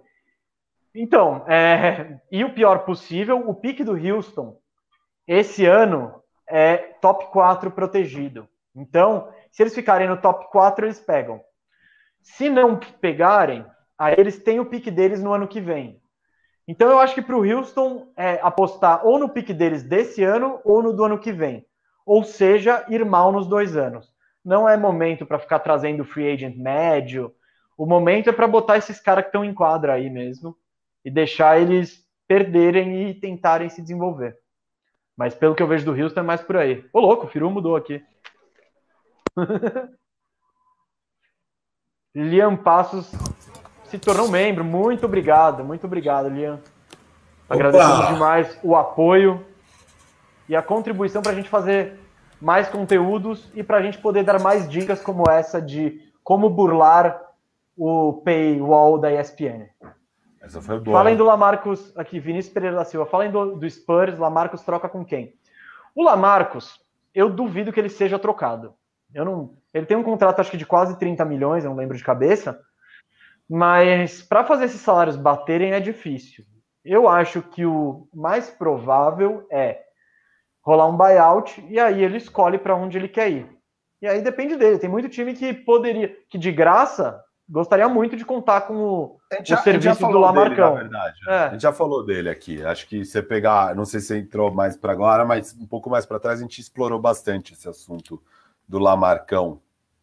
Então, mas Boston, eu gosto. Eu gosto do Portland, né? É interessante. No Brooklyn, no Brooklyn seria interessante também, sabe? Um, um stretch five de verdade. No Lakers ele teria uma utilidade também, como um stretch five efetivo. A questão do Mas... Lamarcus é que, assim, normalmente o que acontece? Quando um jogador desse calibre é, é encostado num time, é porque o time está indo para o tanking e, e, e o jogador veterano não serve para esse sentido. Mas o caso do Spurs é o oposto. O Spurs está querendo pegar playoffs, está querendo vencer jogos e o Lamarcus atrapalha eles. O, o Spurs é menos nove quando o Lamarcus está em quadra. E é positivo sem ele. Então é por isso que o Lamarcus não está mais jogando. O, o Pop nunca ficaria colocando o Lamarcus no banco se ele tivesse contribuindo positivamente. É, então a grande questão é se o Lamarcus ainda consegue contribuir positivamente para um time que quer vencer jogos. É, talvez em outro contexto, outro cenário possa, mas assim, o Lamarcus caiu muito de produção, muito mesmo. Então, e, o, e, o, e o que eu estou falando do Lamarcus aqui, não é ele entrar e virar o titular e jogar trinta minutos... Não, tô falando de times que eu acho que ele contribui por vinte minutos no máximo. É o papel meio Blake Griffin ali. Nossa, eu acho que é, exato. Ele, ele tá nesse, nesse patamar, eu acho, sabe? Então, é, Lamarcus é outra ex-estrela. Então, não, que muita gente às vezes trata como se fosse estrela e não é o caso. Ele é o cara que vai vinte minutinhos, meteu a bolinha de três aqui e é, ali, não. Defesa nem, horrível. Não façam away, né, Gustavo? Assim, se, se ele for pro Nets, se ele for pro Lakers, se ele for pro Clippers, não é apelação, tá tudo bem. Não, é, é tá um, tudo bem, tá tudo bem. Tá tudo bem, tá tudo bem. Bom, vamos encerrar, Firu? Vamos, muito bom. É, tô oh, animado. Mas, hum, falei, animado falei, falei, pra, falei. Eu tô animado para esse deadline, eu espero que seja bem agitado. Se for agitado, o nosso programa da semana que vem vai ser incrível. É, e se não for ser... também. É, sempre é legal, né, o bandejão. Mas eu espero, eu tô querendo que estoure umas bombas enquanto a gente tá aqui ao vivo, vai ser divertido. Então fica aí com a gente.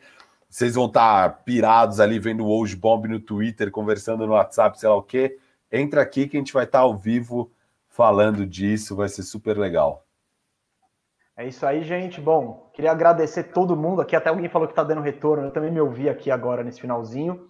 Eu queria agradecer de novo essa compreensão geral, já que o bandejão não está, né, no melhor de suas é, capacidades técnicas, podemos dizer assim. O áudio podia estar melhor, a imagem podia estar melhor, o estúdio podia estar melhor, né, já que nós, nós temos um belo e lindo estúdio, mas por conta da pandemia, por conta da gravidade dessa situação do coronavírus em São Paulo e no Brasil, é, a gente achou que é melhor fazer de casa, fazer cada um separado, não botar ninguém em risco.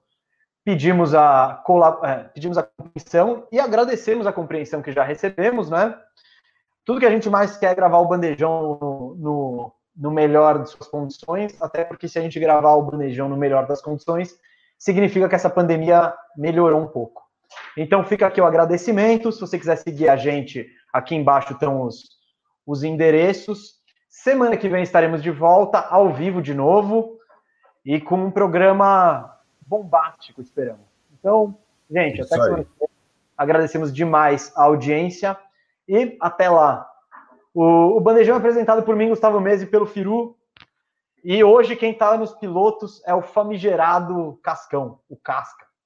Muito obrigado, Cascão. Você foi ótimo, como sempre. Como sempre. Você é